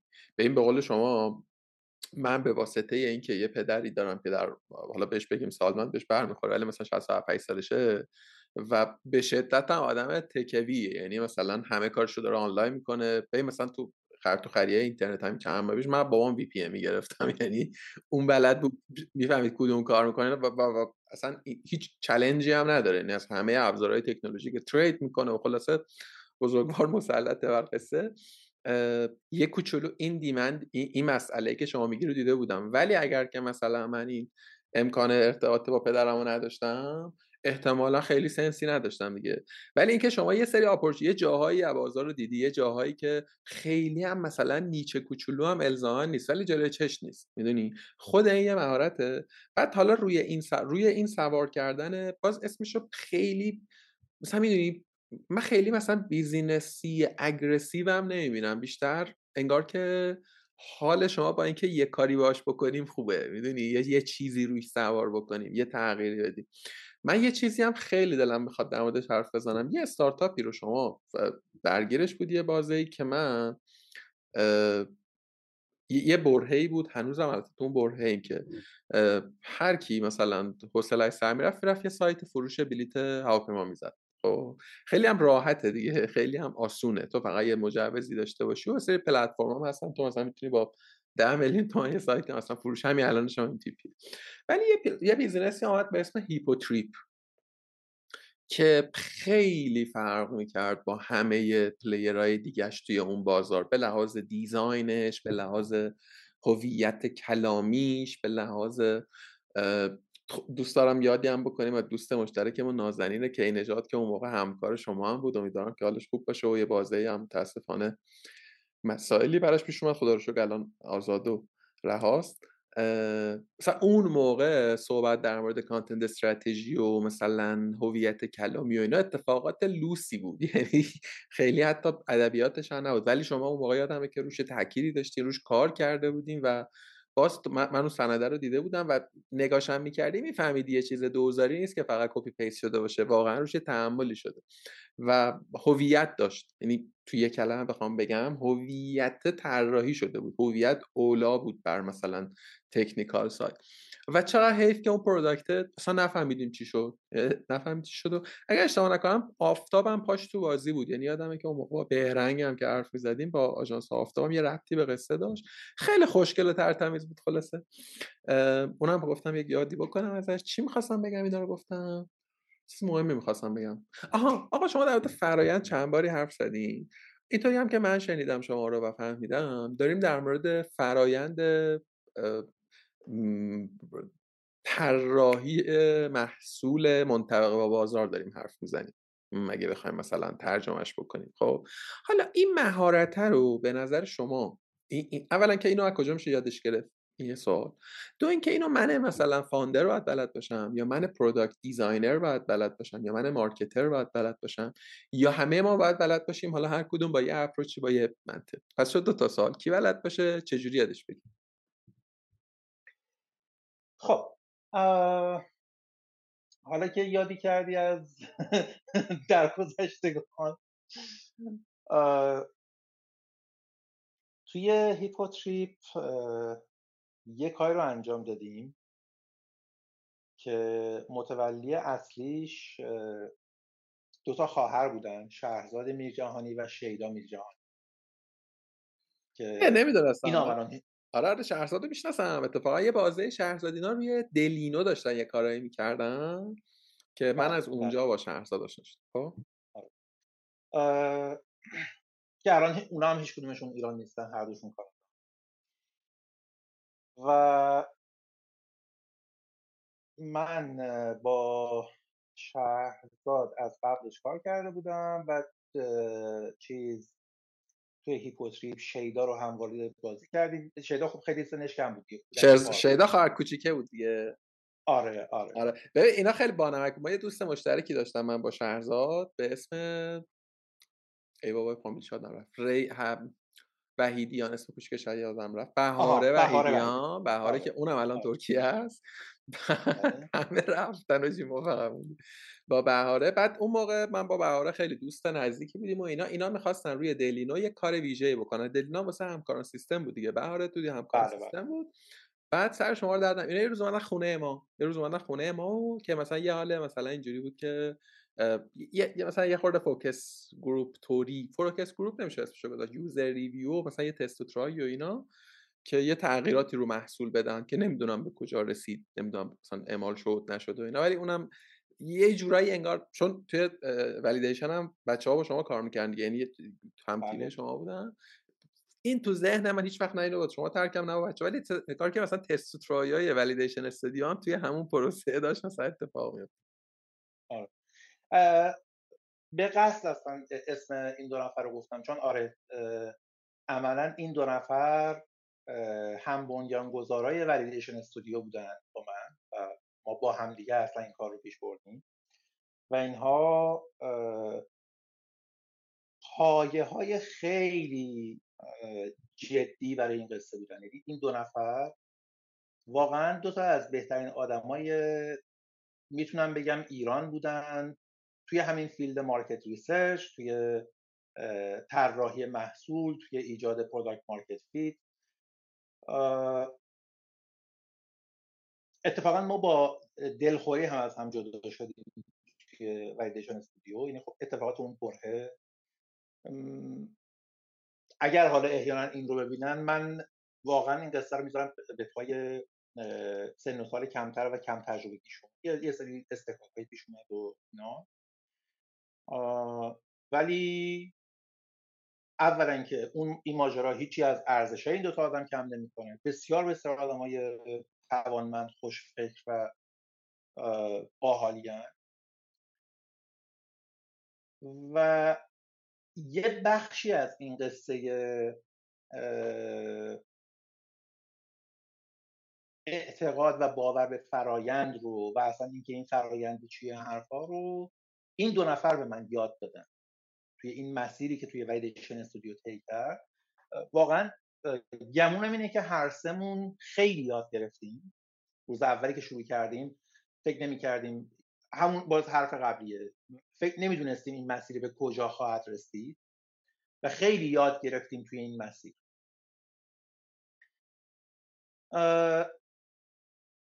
از این حیث اینو گفتم که اینکه چطور میشه یاد گرفت این مسیر رو، این فرایند رو، واقعیت اینه که نمیدونم. حتی یه زمانی داشتیم فکر میکردیم به این که اصلا بسازیم، یعنی در حقیقت بشیم مجموعه‌ای که یاد میده این فرایند رو به آدما. ولی من سراغ ندارم، چون یک مجموعه‌ای از مهارت هاست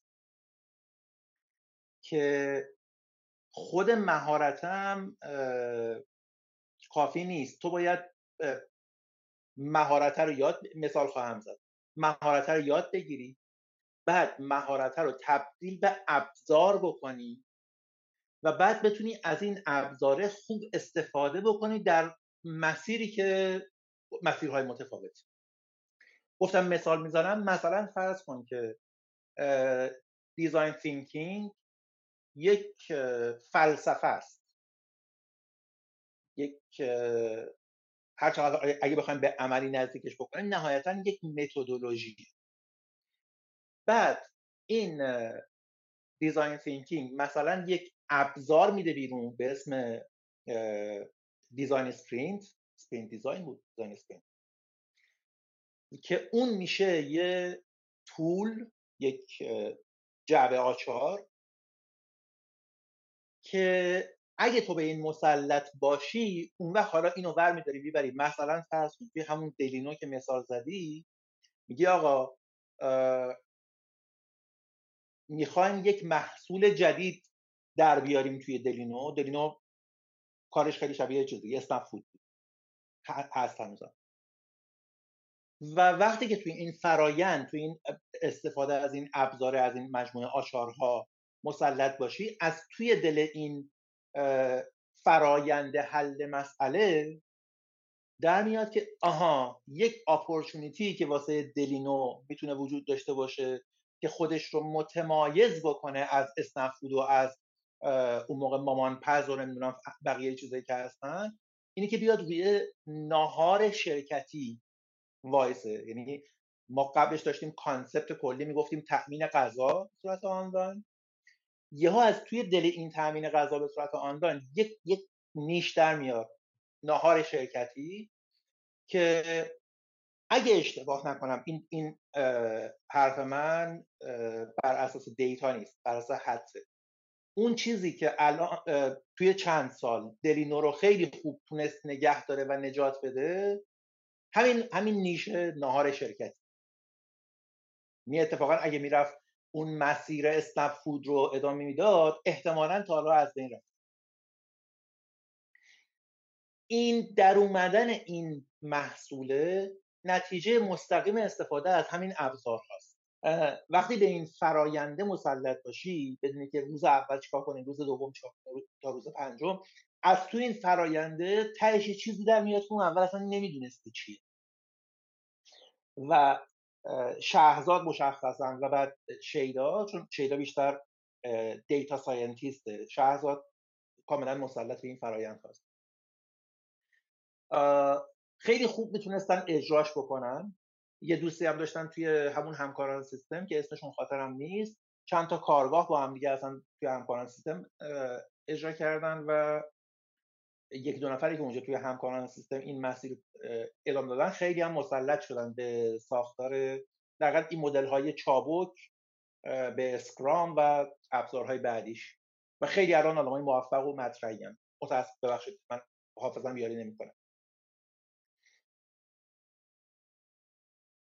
چرا میگم که نمیشه، یا حداقل من جایی رو سراغ ندارم واسه اینکه بتونیم اینها رو فرا بگیریم، واسه اینکه این تیکه های مختلف هر کدومشون یک مهارتی میخواد. اینکه تو مثلا فرض کن که بری همون فوکس گروپ که گفتی رو چجوری برگزار بکنی، بعد از توش چه, چه نتیجه در بیاد. یا اگر میری مصاحبه عمیق میکنی به همین ترتیب، مثلا باز شهرزاد یک روشی رو پیاده میکرد، توی مصاحبه عمیق کلید واژه ها رو یادداشت میکرد، از توی یک مصاحبه عمیق حدود صد تا از این استیکی نوت ها در میومد که روی هر کدومش یک کلمه نوشته شده بود. بعد میومدیم اینها رو روی یک دیوار میچسبوندیم. مثلا فرض کن که تو اگه درست خاطرم باشه عدد پیشنهادی برای تعداد مصاحبه عمیق برای اینکه بتونی اون مرحله‌ای که میخوای به محصول نهایی برسید پیدا بکنی که محصول چی باید باشه، باید حدود دوازده تا مصاحبه عمیق رو انجام میده. فرض کنیم پانزده تا پانزده تا مصاحبه کردی، از هر کدوم صد تا استیکی نوت در اومده، یعنی هزار و پانصد تا استیکی نوت روی دیوار رو قشنگ میپوشونه. عکس داریم که اتفاقا خودمون کنار این دیوار وایسادیم و پر از این استیکی نوت. بعد استیکی نوت ها رو برمی‌داری میاری روی این یکی دیوار میچسبونی، اونهایی رو که اون کلماتی رو که نزدیک به همن کنار هم میذاری.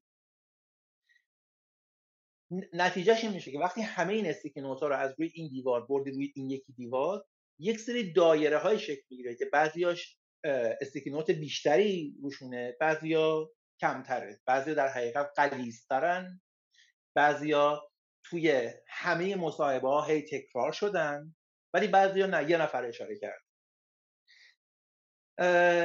اونهایی که همه بهشون اشاره کردن در حقیقت این پین پوینت پوینت مشترکن که تو باید بری سراغشون. یعنی اینجوری میفهمیدیم که چه چیزی درد مشترکه، من باید برم اونو حلش بکنم اول. همینجوری میشستی رو کاغذ لیست میکردی، یه عالمه پین پوینت رو در میآوردی و نمیتونستی ارجحیتی قائل بشی که خب من کدومش رو باید حل بکنم اول، سراغ کدومش برم، ام وی پی من کدومش رو باید پوشش بده. اما با این کاری که انجام میدی تو میتونی بفهمی که آها، اینی که انقدر غلیظ شده این چیزیه که تو باید اول بری سراغش، همه دارن میگن که این مشکل. خب ببین این, این من دارم در مورد یک تکنیک الان صحبت میکنم. یعنی وقتی که میرم مصاحبه عمیق میکنم، نحوه استخراج نتیجه از توی مصاحبه عمیق من با این شیوه اینجوری جواب میده. بعد چجوری پروداکت مارکت مارکت فیت در بیاری، چجوری نمیدونم بری مارکت ریسرچ بکنی، چجوری فلان بکنی، چجوری فلان. هر کدوم از اینها یه عالمه هی تکنیکه. بخوام جمع بندی بکنم، اگه یه نفر واقعا به این فرآیند بخواد مسلط بشه، عین هر رشته دیگه ای باید بره دانشگاه. یعنی واقعا باید دو سال وقت بذاره واسه اینکه به این فراینده و ابزارهای بینش مسلط بشه. و خب نداریم دیگه، حداقل من من سراغ ندارم. نزدیکترین چیزی که میتونی به این مثلا بگی، مثلا چه می‌دونم شبیه ام بی ای، مثلا یک دوره مکملی که یه سری چیزها رو بیاد بهت یاد. اونی که سوالت هم یادم نیست. یه جورایی پاسخ دادی که کی باید یادش بگیره، کی باید بلدش باشه. یه جورایی پاسخش رو دادی. آها آها آها آره. عرضم به حضورتون که آره. بله بله بگی. آره می‌خواستم در جواب مستقیم چیز مؤسس که حتما باید بدونه، یعنی در حقیقت مؤسسی که بدون موفق، خیلی تفاوت خیلی ملموسه با مؤسسی که ندونه. کسایی که درگیر پروداکتن باید بدونن هر که، یعنی اگه میخوای پروداکت دیزاین بکنی از به بسم اللهش تا یو ایکسش باید بدونی این رو. و حالا کسایی که این وسط درگیر هستن، مثلا مثل یو آی دیزاینر یا فلان، هر چقدر که بیشتر مسلط باشن به این، احتمالاً نتیجه بهتری خواهند گرفت، به خاطر اینکه همکلامی بیشتری خواهند داشت. ما اصلا بوم کسب و کار رو چرا ایجاد کردیم؟ برای اینکه بتونیم همکلامی ایجاد بکنیم بین کسایی که میخوان در مورد اون کسب و کار حرف بزنن. من بتونم مفا... یعنی فارغ از اون مرحله که تو میتونی بیای اینا رو جمع‌آوری بکنی، بگی آها مشتری های این کسب و کار اینا هن، ولیوهاش اینا فلان. مرحله مهمتره بعدش اینه که حالا این تو بتونی اصطلاحاً این ویژن رو به تیم منتقل بکنی، به سرمایه گذار منتقل بکنی که ازش پول بگیری، من بف...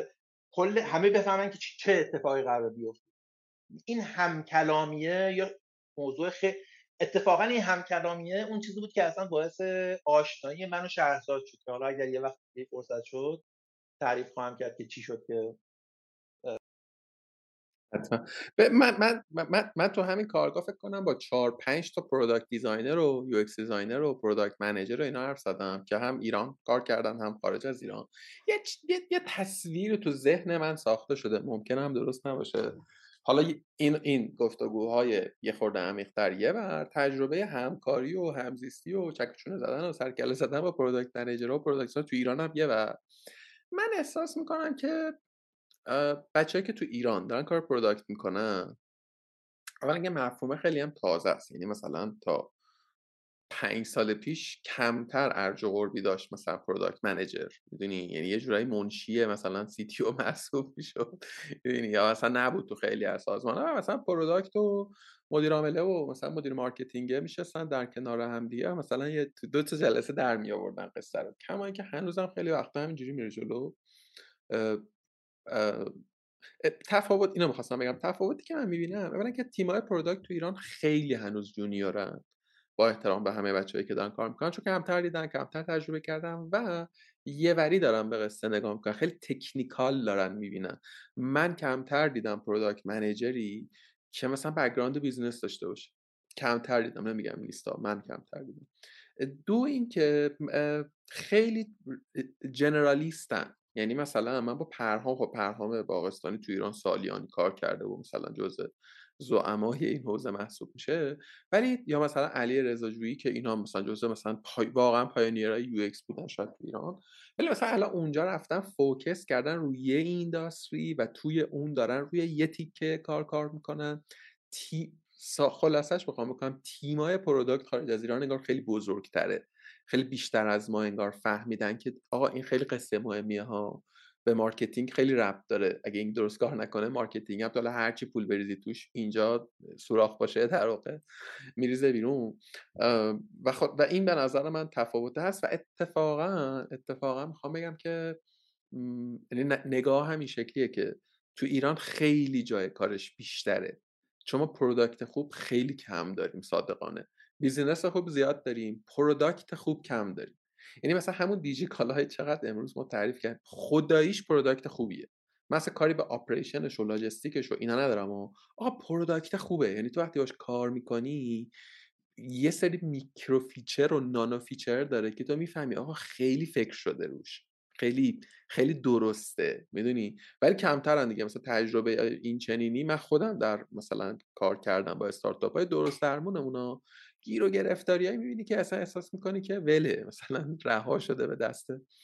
یه یه ایده‌ای هم من دارم در مورد آموزش. من خیلی با شما خیلی خوشحالم که پاسختون نمیدانم بود، چون واقعیتش اینه که من اینجوری میفهمم که سه تا چیزه، یعنی یه مثلثه، یعنی یکی که بخواد بگه که آقا من این بازی رو بلدم، یه سه کانسپت رو باید بلد باشه. تو نمیتونی بگی آقا مثلا من خود پیور کانسپت دیزاین رو نمیدونم، خود مثلا کانسپت سنتریک دیزاین رو نمیدونم، این یه سری کانسپت باید بخونی و بجوری. و یه یه یه بخشش شهوده، یعنی من فکر باز فکر میکنم کسی که مثلا تو چهار تا بیزینس، شاید یه خورده حرفم اشتباه باشه، کسی که تو دو تا دو تا سه تا چهار تا بیزینس نباشه، اصلا بیزینس رو نفهمه، مثلا گیر و گرفتاری مالیات رو ندونه، احتمالا نمیتونه پروداکت دیزاینر خیلی خوب، نه که متخصصش باشه ها. یعنی یه بخشش هم میشه شهود، میشه تجربه، میشه نمیدونم گستره دید، نمیدونم اسمشو چی میشه گذاشت. و این دوتا استند الون به قول خارجی‌ها به تنهایی به در بهش دردی نمیخوره تا زمانی که ساییده نشه به چیزی به اسم تجربه. یعنی یعنی الان شما بیا مثلا وقت بذار هشتاد ساعت اینا رو دونه بدونه، حالا یک کیس استادی مثلا فوکس گروپ رفت، من تا زمانی که اینو نیازمایم، تا زمانی که اینو انجامش ندم و سوپروایز یه آقای خضرائی منش هم بالا سرم نباشه. یعنی این اینم به نظرم خیلی نکته مهمیه که من شاید الان یه چهار تا نکته تو صحبت شما در بیارم، برم و فوکس گروپ برام بذارم، کارم جمع شه، کار منو راه بندازه مثلا، ولی زمانی به حد اعلاش میرسه که شما نتیجه رو ببینی بگی میلاد این سوالی که اینجا پرسیدی مثلا خودش داشت بایاس ایجاد میکرد تو مخاطبت.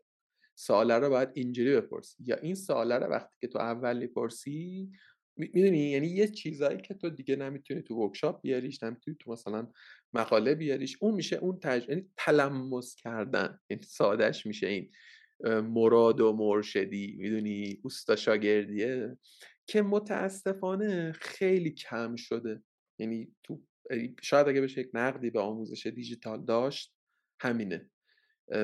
اینو من این روزها خیلی بیشتر دارم میفهممش. من یه رفتم دانشگاه ثبت نام کردم اخیراً و احساس میکنم چقدر چقدر اینو من نداشتم. منی که همیشه سلف لرنینگ کردم و خوندم خوندم و بررفتم و اینا، چقدر این که من الان اینجا میتونم بگم استاد من اینو نفهمیدم، آیا این یعنی این؟ بعد بگه نه احمق این یعنی اون، مثلا یه چیز دیگه است.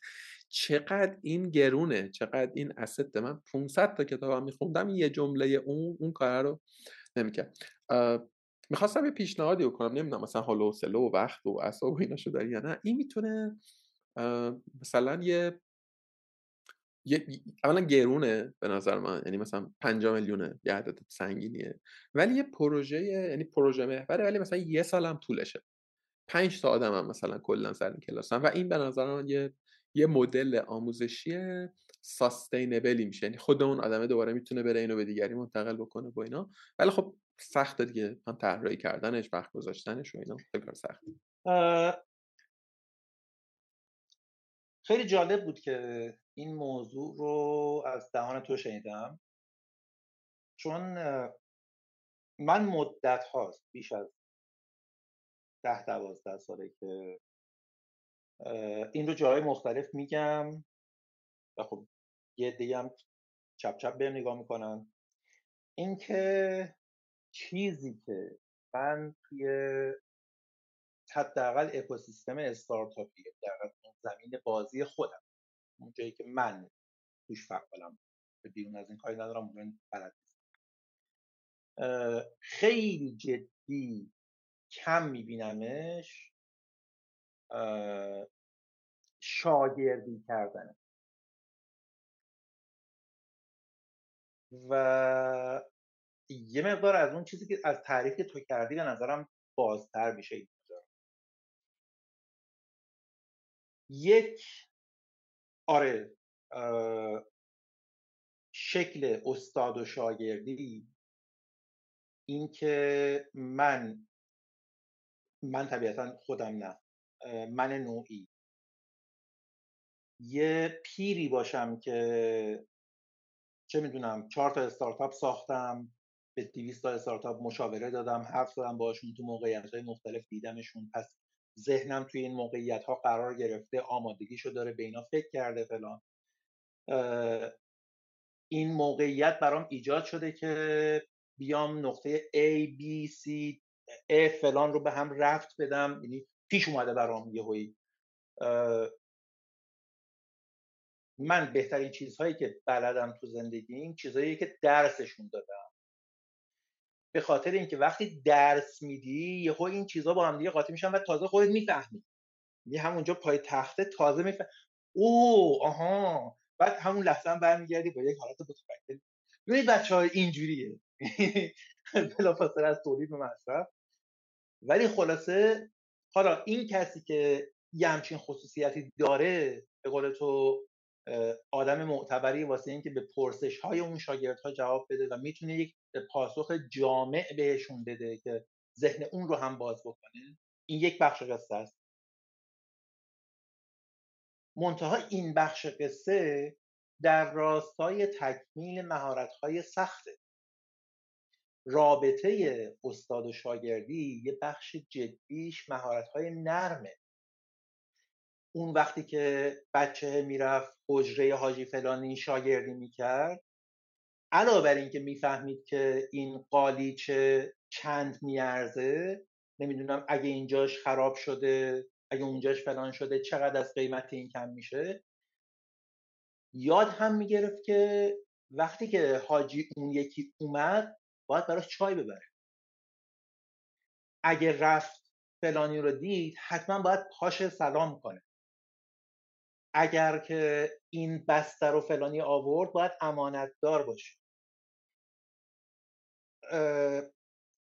این مجموعه مهارت‌های نرم چیزیه که از نگاه من بسیار بسیار بسیار جاش خالیه.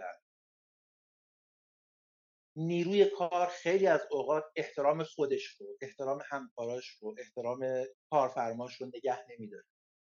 مدل توقعاتی که وجود داره توی دو طرف چیزاییه که کاملا مشخصه که اون مهارت‌های نرم توش وجود نداره. یه بخشیش آره مهارت فرض کن مذاکره کردنه، ادب داشتنه، سر وقت بودنه، کار رو کامل تحویل دادنه، نمیدونم وفادار بودنه، اینکه چه میدونم کار رو یهویی ول نکنی به خاطر اینکه فلانی یک پیشنهاد بهتری بهت داده همه چی اینجا بزنی، اینکه بفهمی که آقا این جامعه جامعه کوچیکیه، این آدمی که تو الان اینجوری دستش گذاشتی تو پوست گردو یه روز دیگه دو مرتبه سر کارت میفته به و و هیچکی اینا رو به این جماعت یاد نمیده. تو داری میگی این مهارت‌های سختی که من چجوری پروداکت مارکت فیت درست کنم، بله اینا که هیچ، اینا که واضحه. اون ور ماجرا اصلا اسفباره، یعنی قطعاً یه بخش خیلی بزرگی از این اتفاق بعد مثلا اوضاع اقتصادی جامعه است و اینکه آدمه باید حتما دو جا کار بکنه واسه اینکه بتونه خرجش در بیاره. پس بنابراین اگر یه نفری که چه می‌دونم دو میلیون تومان پیشنهاد بیشتر بهش بده میره اونجا، میفهمم اینا رو، یعنی یه بخش جدیش محصول شرایط جامعه‌مونه، ولی یه بخشش هم واقعاً محصول شرایط جامعه نیست. هیچکس این چیزا رو به این آدما نگفته، هیچکس این چیزا رو به این آدما یاد نداده و آه... واقعاً یه وقتای اینجوری میمونی که من چی به تو بگم. خب نتیجهش میشه بلبشو، میدونی؟ اینکه این شرکت ها رو، این استارتاپ ها رو درسته که مؤسسین ایجاد میکنن، ولی طبیعتاً تیمی که باید نگه داره، رشدش بده، بزرگش بکنه و خصوصا وقتی که بزرگتر بشه دیگه اون مؤسس که نمیتونه میکرو منیجمنت بکنه روی همه تیم، که مسئولیت پذیری اعضای تیم، بعد مدیرای میانی و فلان، و بعد وقتی می‌بینی این فرهنگ ایجاد نشده، درست منتقل نشده، اینه که نه تنها که آره این این اصولی رو که برای این فراینده لازمه جایی رو نداریم که آدم‌ها بتونن یاد بگیرن، به نظر من یک مشکل بزرگتر داریم، چون این مهارت‌ها رو چه میدونم بیست درصد اعضای تیم باید بدونن، مهارت‌های نرم و هشتاد درصد اعضای تیم باید بدونن. مثلا فرض کن یه چه میدونم یه بخشی از این که توی محیط کار احیانا به دخترها تعرضی نشه، این نتیجه مستقیم مهارت نرمه، این که تو باید با اون آدم به آدمه احترام بذاری، نمیدونم اگر احیانا دوبار تو رود خندید این معنیش چیز دیگه ای نیست. خلاصه که آها یه نکته آخرم میخواستم بگم، این که میگفتی که جا داره توی ایران، از نگاه من نتیجه مستقیم بلوغه، نتیجه, نتیجه مستقیم این اگه در خارج از ایران این اینها داره جدی‌تر گرفته میشه، واسه اینکه خود استارتاپ ها جدی‌تر هستن، واسه اینکه پول اومده توشون، واسه اینکه بزرگ شدن، واسه اینکه حضور دارن. دقیقا همون اتفاقی که میبینیم که نیفتاد تو ایران، یعنی ادامه پیدا نکرد، خب مسائل فرهنگی هم میدونیم دیگه همیشه میره تو فرع متاسفانه قرار میگیره. خب نیست دیگه، اون مهارت فراینده هم جدی‌تر گرفته نمیشه، بچهای پروداکت اونر و پروداکت منیجر هم کمتر مهارت پیدا میکنن، تجربه پیدا میکنن، چون تو جاهای کمتری میتونن کار بکنن، تو جای این رابطه استاد شاگردی، اون رابطه منتورشیپی که داشتیم حرفشو میزدیم، ببین چند جا مگه توی اطرافمون سراغ داریم که واقعا مدیره کار یاد میده به اعضای تیمش، متاسفانه خیلی از جاها رابطه رابطه کارمندیه دیگه. ساعت نه بیا پنج برو حقوقت رو بگیر، این کارم تموم شد. خیلی هست. نه نه خیلی به نظرم صحبت درستی بود.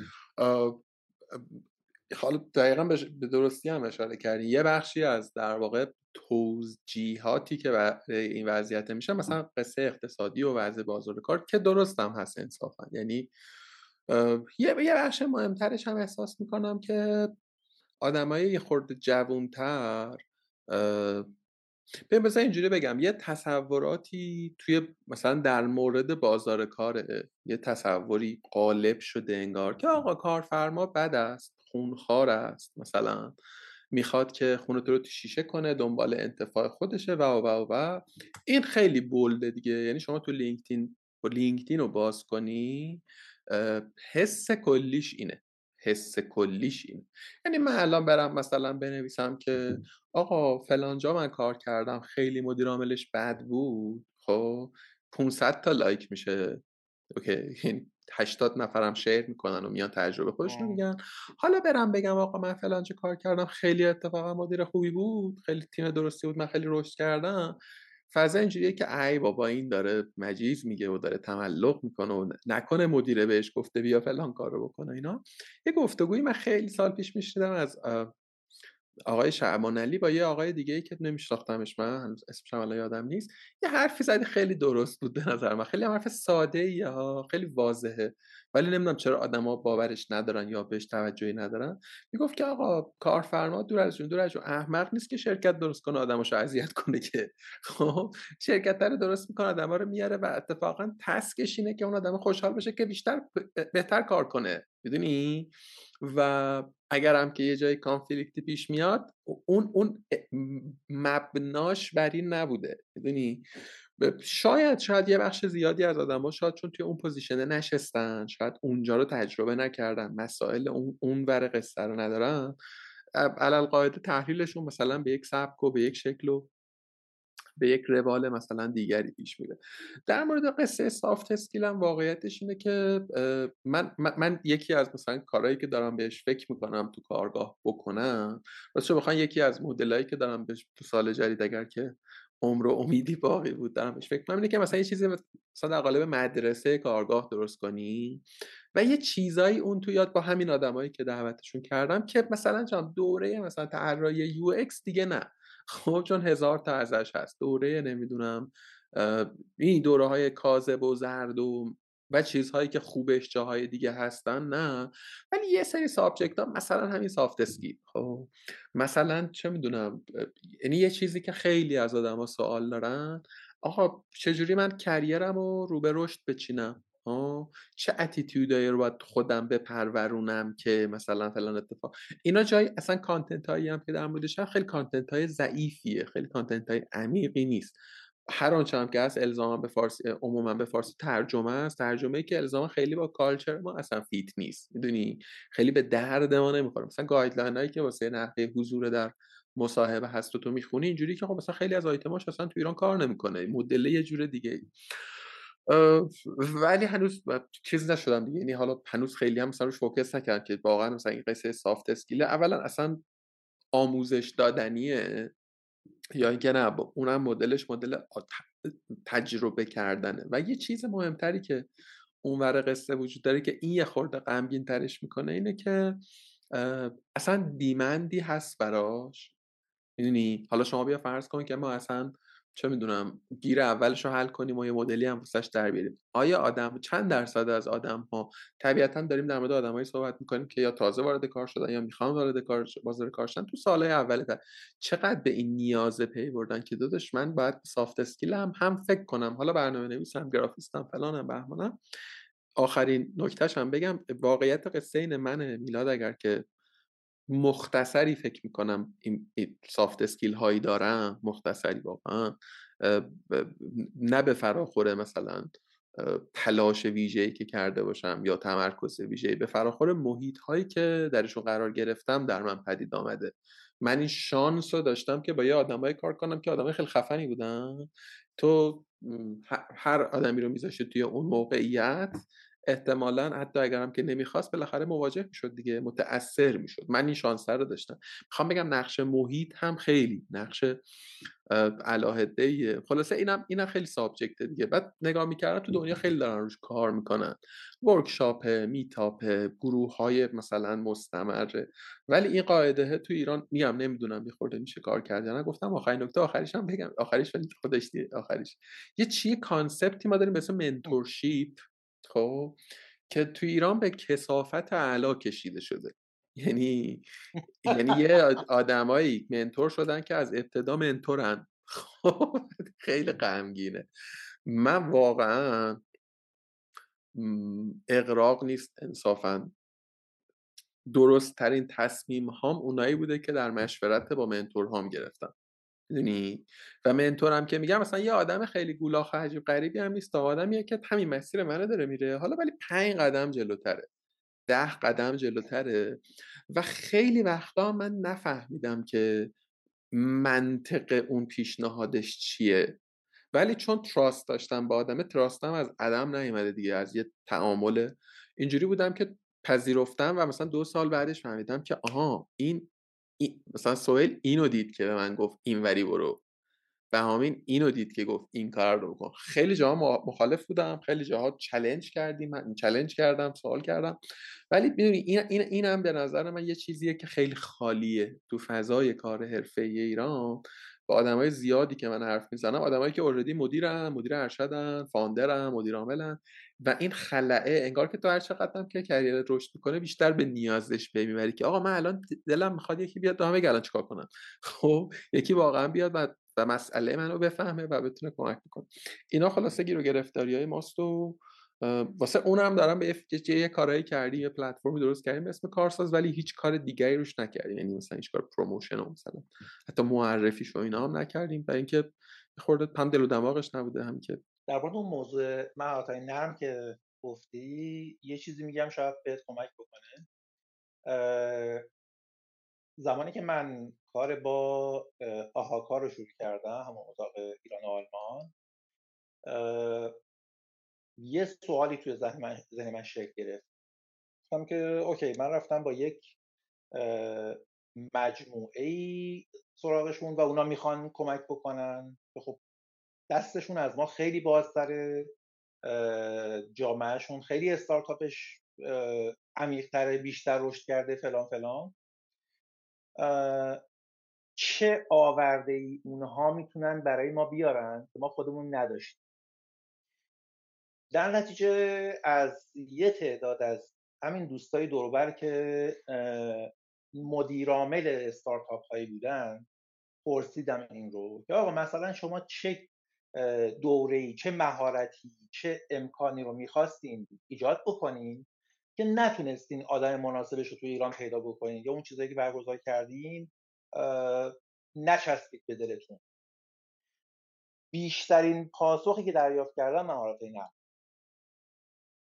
یعنی در حقیقت تو میتونی از یک زاویه دیگه هم، الان نمیدونم تو ایران چه شکلیه، این قصه مال چقدر پنج سال پیشه، رویکرد سازمانی بهش، نه رویکرد ایندیویژوال، رویکرد بی تو سی، نه رویکرد بی تو بی، که تو ممکنه که اگر بتونی این سازوکارها رو شکل بدی و این کلاس ها و دوره ها رو ایجاد بکنی، بتونی اساساً به سازمان ها، به شرکت ها، به استارتاپ ها پروموتشون بکنی و اونها آبشاری از بالا پایین بیان توی تیم تصرف.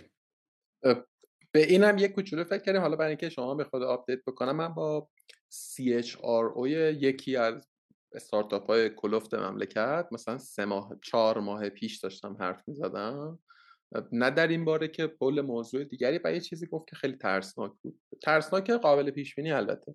میگفت ببین مثلا ما تا یه سال پیش داشتیم به مثلا کریر دیولپمنت و نمیدونم امپلوی برندینگ و از این چیزای سوسول بازی این تیپی داشتیم فکر می‌کردیم، داشتیم کار می‌کردیم، پروژه داشتیم و اینا. میگفت الان فقط اینجوریم که ترنوورمون رو منیج کنیم، ترنوور منابع انسانیمون رو. گفت اینجوری که مثلا قبلا فنیامون خیلی ترنوور بالا بود، الان مثلا گرافیست هم سر سه ماه میگه میخوام برم، میدونی. و اینجوری که گزینه بعدیش یه شرکت دیگری در ایران نیست، گزینه بعدیش مهاجرته، گزینه بعدیش فریلنسریه، گزینه بعدیش حتی هیچ کاری نکردنه. یعنی یه وقتایی آدم‌ها اینجوریان که هیچ کاری هم نکنم جدیه. یعنی وقتی که اینو گفت وارد مصادیق و دیتیل‌ها شدیم، خیلی هم انگار که آدم‌ها اشتباه دارن تصمیم نمیگیرن. اینه که به نظر نمیدونم و حالا قطعاً داده کافی نیست، ولی به نظر که اصلا اولویت اچ آر ها هم الان خیلی تغییر کرده، الان خیلی خیلی چیز شده به نظر من. یعنی با حالا گفتگوهایی که دارم و داشتم خیلی حد اقلی شده. آقا تو فعلا به این پوزیشن رو پر کن، حالا گیروگورای سافت اسکیلت هم ما چشم برش میبندیم و انشالله که خدا بزرگه و مثلا حل میشه، میدونی. و خیلی هم کار ویژه‌ای نمیشه کرد دیگه، میدونی، یعنی خیلی هم کار خاصی نمیشه کرد، چون خیلی حرف بدیه ولی واقعا خیلی خیلی کم شده، خیلی قحط و رجال بوده، قحط و رجال تر شده. یعنی تو اینو دیگه به شکل مشهودی داری میبینی که آقا مثلا چه میدونم تو هر فیلدی، مثلا تو بالاخره پنج تا آدم درست درمون داشتی، ده تا بیست تا پنجاه تا، این آدما هر روز داری میبینی که یکی رفت ترکیه، یکی رفت قبرس شهیدان زیاد میره، یکی رفت مثلا، میدونی، این بُعد مهاجرتیه. و خب خیلی هم تو ایران دارن کار میکنن و حالا البته یه خورده نمیدونم حسم اینه که به واسطه بحران‌های اقتصادی که همه جهانو گرفته شاید یه خورده این رونده روند کندتری بشه، نمیدونم، حسم شاید اشتباهه ولی یه خورده کندتر بشه، ولی اونم یه جور دیگه ای بده. یعنی اگر که کند بشه آدم اینجوریه که آقا من میخواستم برم نمیتونم، پس دیگه اگر اگرم میمونم کار میکنم دیگه با ناراحتی دارم کار رو میکنم، میدونی، یه جور دیگه. خلاصه از این مدل هست که هر ورقه از هر ورقه قصه نگاه بکنی فقط چالنجه، فقط پین پوینت، سولوشنی انگار نمیشه حساب کرد. نه، فکر نمی‌کنم کند بشه، واسه اینکه دنیا خیلی بزرگه و خیلی اپورتونیتی ها. به عنوان مثال من زمانی که برای ورک پرمیت کانادا اقدام کردم، تقریبا یازده ماه بعد ورک پرمیت من اومد. یه تیمی که اول مارچ درخواست دادن واسه ورک پرمیتشون، سه هفته بعد ورک پرمیتشون. یا یه نمونه دیگه، کانادا یه قانون رو صادر کرد، تصویب کرد یه ماه پیش که آقا تقریبا اینجوری تقریبا میتونم بگم هر ایرانی که الان با ویزای توریستی با هر چی الان کانادا است، من بهش اوپن ورک پرمیت سه ساله میدم ظرف ده روز. لذا که نه این روند کنبشو نیست. آره، من همین خبرها رو خوندم، خیلی به نظرم عجیب آمد. یعنی خیلی خیلی اصلا هیچ وقت انقدر تو شده واسه ما باز نمی کردن یه دفعه. این خیلی چیه عجیب. آقا من هر دو مورد رو چون به واسطه در حقیقت با نتیجه بهم رسید، من خود خبرها رو نشنیدم. مثلا یکی از دوستان گفت آقا من گرفتم ورک پرمیتم و اینجوری اینجوری چی شد. اون یکی همین دیروز مثلا وکیلشون، چون وکیل من هم بود، گفت که آره فلانیا ورک پرمیتشون اومد. گفتم چی شد؟ اینا قرار بود شش ماه دیگه بیاد. نه اومد. اونا که رفته بودن بیومتریک داده بودن، اونا که اومد، اونا مثلا خلاصه در حد خبر نیست، داره واقعا اتفاق میفته. اینه که و, و خب خبرش قطعا زود پخش میشه. یه عده‌ای که خب لنگ همین چیزا بودن به واسطه همینا حالا پامیشن جمع میکنن میان. این آره دیگه، و خیلی ارزان‌تر میشه اومد. یعنی خودش هزینه آمدن رو خیلی کم آره. کرده. یعنی خیلی بگم خیلی بگم آقا نمیدونم نمیدونم چه اتفاقی قراره بیفته. خیلی خیلی سال عجیبی قراره بشه، خیلی سال غیر قابل پیش بینی و عجیبی، ولی نمیدونم آقا خورده در این ناامیدی روزنه هایی هم انگار روزمون تا روزنه هاش با روزنه هایی که همیشه میدیدیم انگار فرق میکنه. باید ببینیم که چی میشه. آقا من خیلی من از خدامه ببخشید من یه کلمه من از خدامه واقعا که روزنه هایی برای بچه نمیشه که کلیه مملکت مهاجرت کنه بره بیرون، که عده خیلی خیلی خیلی زیاد اونی که دارن مهاجرت میکنن اقلیت. کاش بشه، همین کاش بشه فقط. امیدوارم ما هم همچون شما دست بر دعاور داشتیم که اتفاق بیفته. آقا خیلی برام خوش گذشت، خیلی لطف کردین که زحمت، خیلی هم اختلاف زمانی اونم میخوره زیاد زیاد بود و میخوام سخت همون شد و مرسی که وقت گذاشتین. خیلی بلا اغراق میگم، خیلی برای من گفتگوی آموزنده‌ای بود. خیلی امیدوارم که بعدها دوباره بازم شما بشیم رو موضوعات دیگری. یه یه کاری که من مثلا یه ساله که میخوام بکنم و هی نمیکنم، ما یه سری استارتاپ فیل شده داریم تو مملکت دیگه. حالا استارتاپ که فاوندر جمع کرده و دیگه عملاً، ولی خب نام بودن واسه خودشون، اسمی داشتن، رسمی داشتن و یه کاری روش انجام شده. حالا شاید رو این کاری که میخوام بگم رو استارتاپ‌های حی و حاضر سخت‌تر بشه که، ولی استارتاپ‌هایی که از بین رفتن یا خاموش شدن راحت‌تر بشه کرد. و اونم چیزه، مثلا یک گفتگوی سه جانبه انتقادی تحلیلی، یعنی مثلا فاوندر بیا یا آدم دیگه مگه زاویه دیگه‌ای و مثلا منم این وسط مثلا میزبان و بیایم اصلا از نطفه آغازینش، کارهایی که کرده، گیروگورایی که داشته و اشتباهاتی که حالا خود تیم و فاوندر کرده، اشتباهات مملکت و اینا رو دیگه میدونیم، تاثیراتش هم میدونید. و فکر میکنم این مدل گفتگوها هم خیلی به درد میخوره. یعنی مثلا خود من می‌خوام مثلا دو تا استارتاپ فیل شده قبلیمو بذاریم وسط، بگیم آقا ما این کارو کردیم، مثلا اصلا اشتباه کردیم شروع کردیم، مثلا دو سال بعدش مدعا فهمیدیم. آره اینو در واقع اینم مثلا به نظر میاد که یه کار این تیپی هم میشه کرد و فکر میکنم خود شما هم خوبه که دستی بر تولید محتوا گرم کنید، چون خیلی به نظرم تجربه های حالا خیلی مثلا وقت نشد دیگه در مورد مثلا تجربه اگزیت شما تو شش هفت سال پیش، خب خیلی اونم اتفاق نادریه کماکان در فضای استارتاپی. کلا فکر نمیکنم مثلا به تعداد انگشتان دو دست هم برسه استارتاپ هایی که تونستن اگزیت کنن. حالا فارغ از اینکه بعدش چه اتفاقی افتاد، اینا میشه در واقع خوبه خوبه به نظر من پادکستی درست کنین و ویدیویی بسازین و به درد بخوره. با به قول تو اگر امید و حال و حوصله و دل و دماغی باشه حتما، ولی خیلی نیست. ایشالله ایشالله پیدا میشه. آقا دم شما گرم، خیلی به من خوش گذشت، دستتون درد نکنه. به امید دیدار. لطف داری، خیلی خیلی ممنونم از تو که لطف کردی و دعوت کردی. همه شما گرم، فداتون باشم، خیلی مخلصم. روز بخیر و شب شما بخیر. خدا خدا.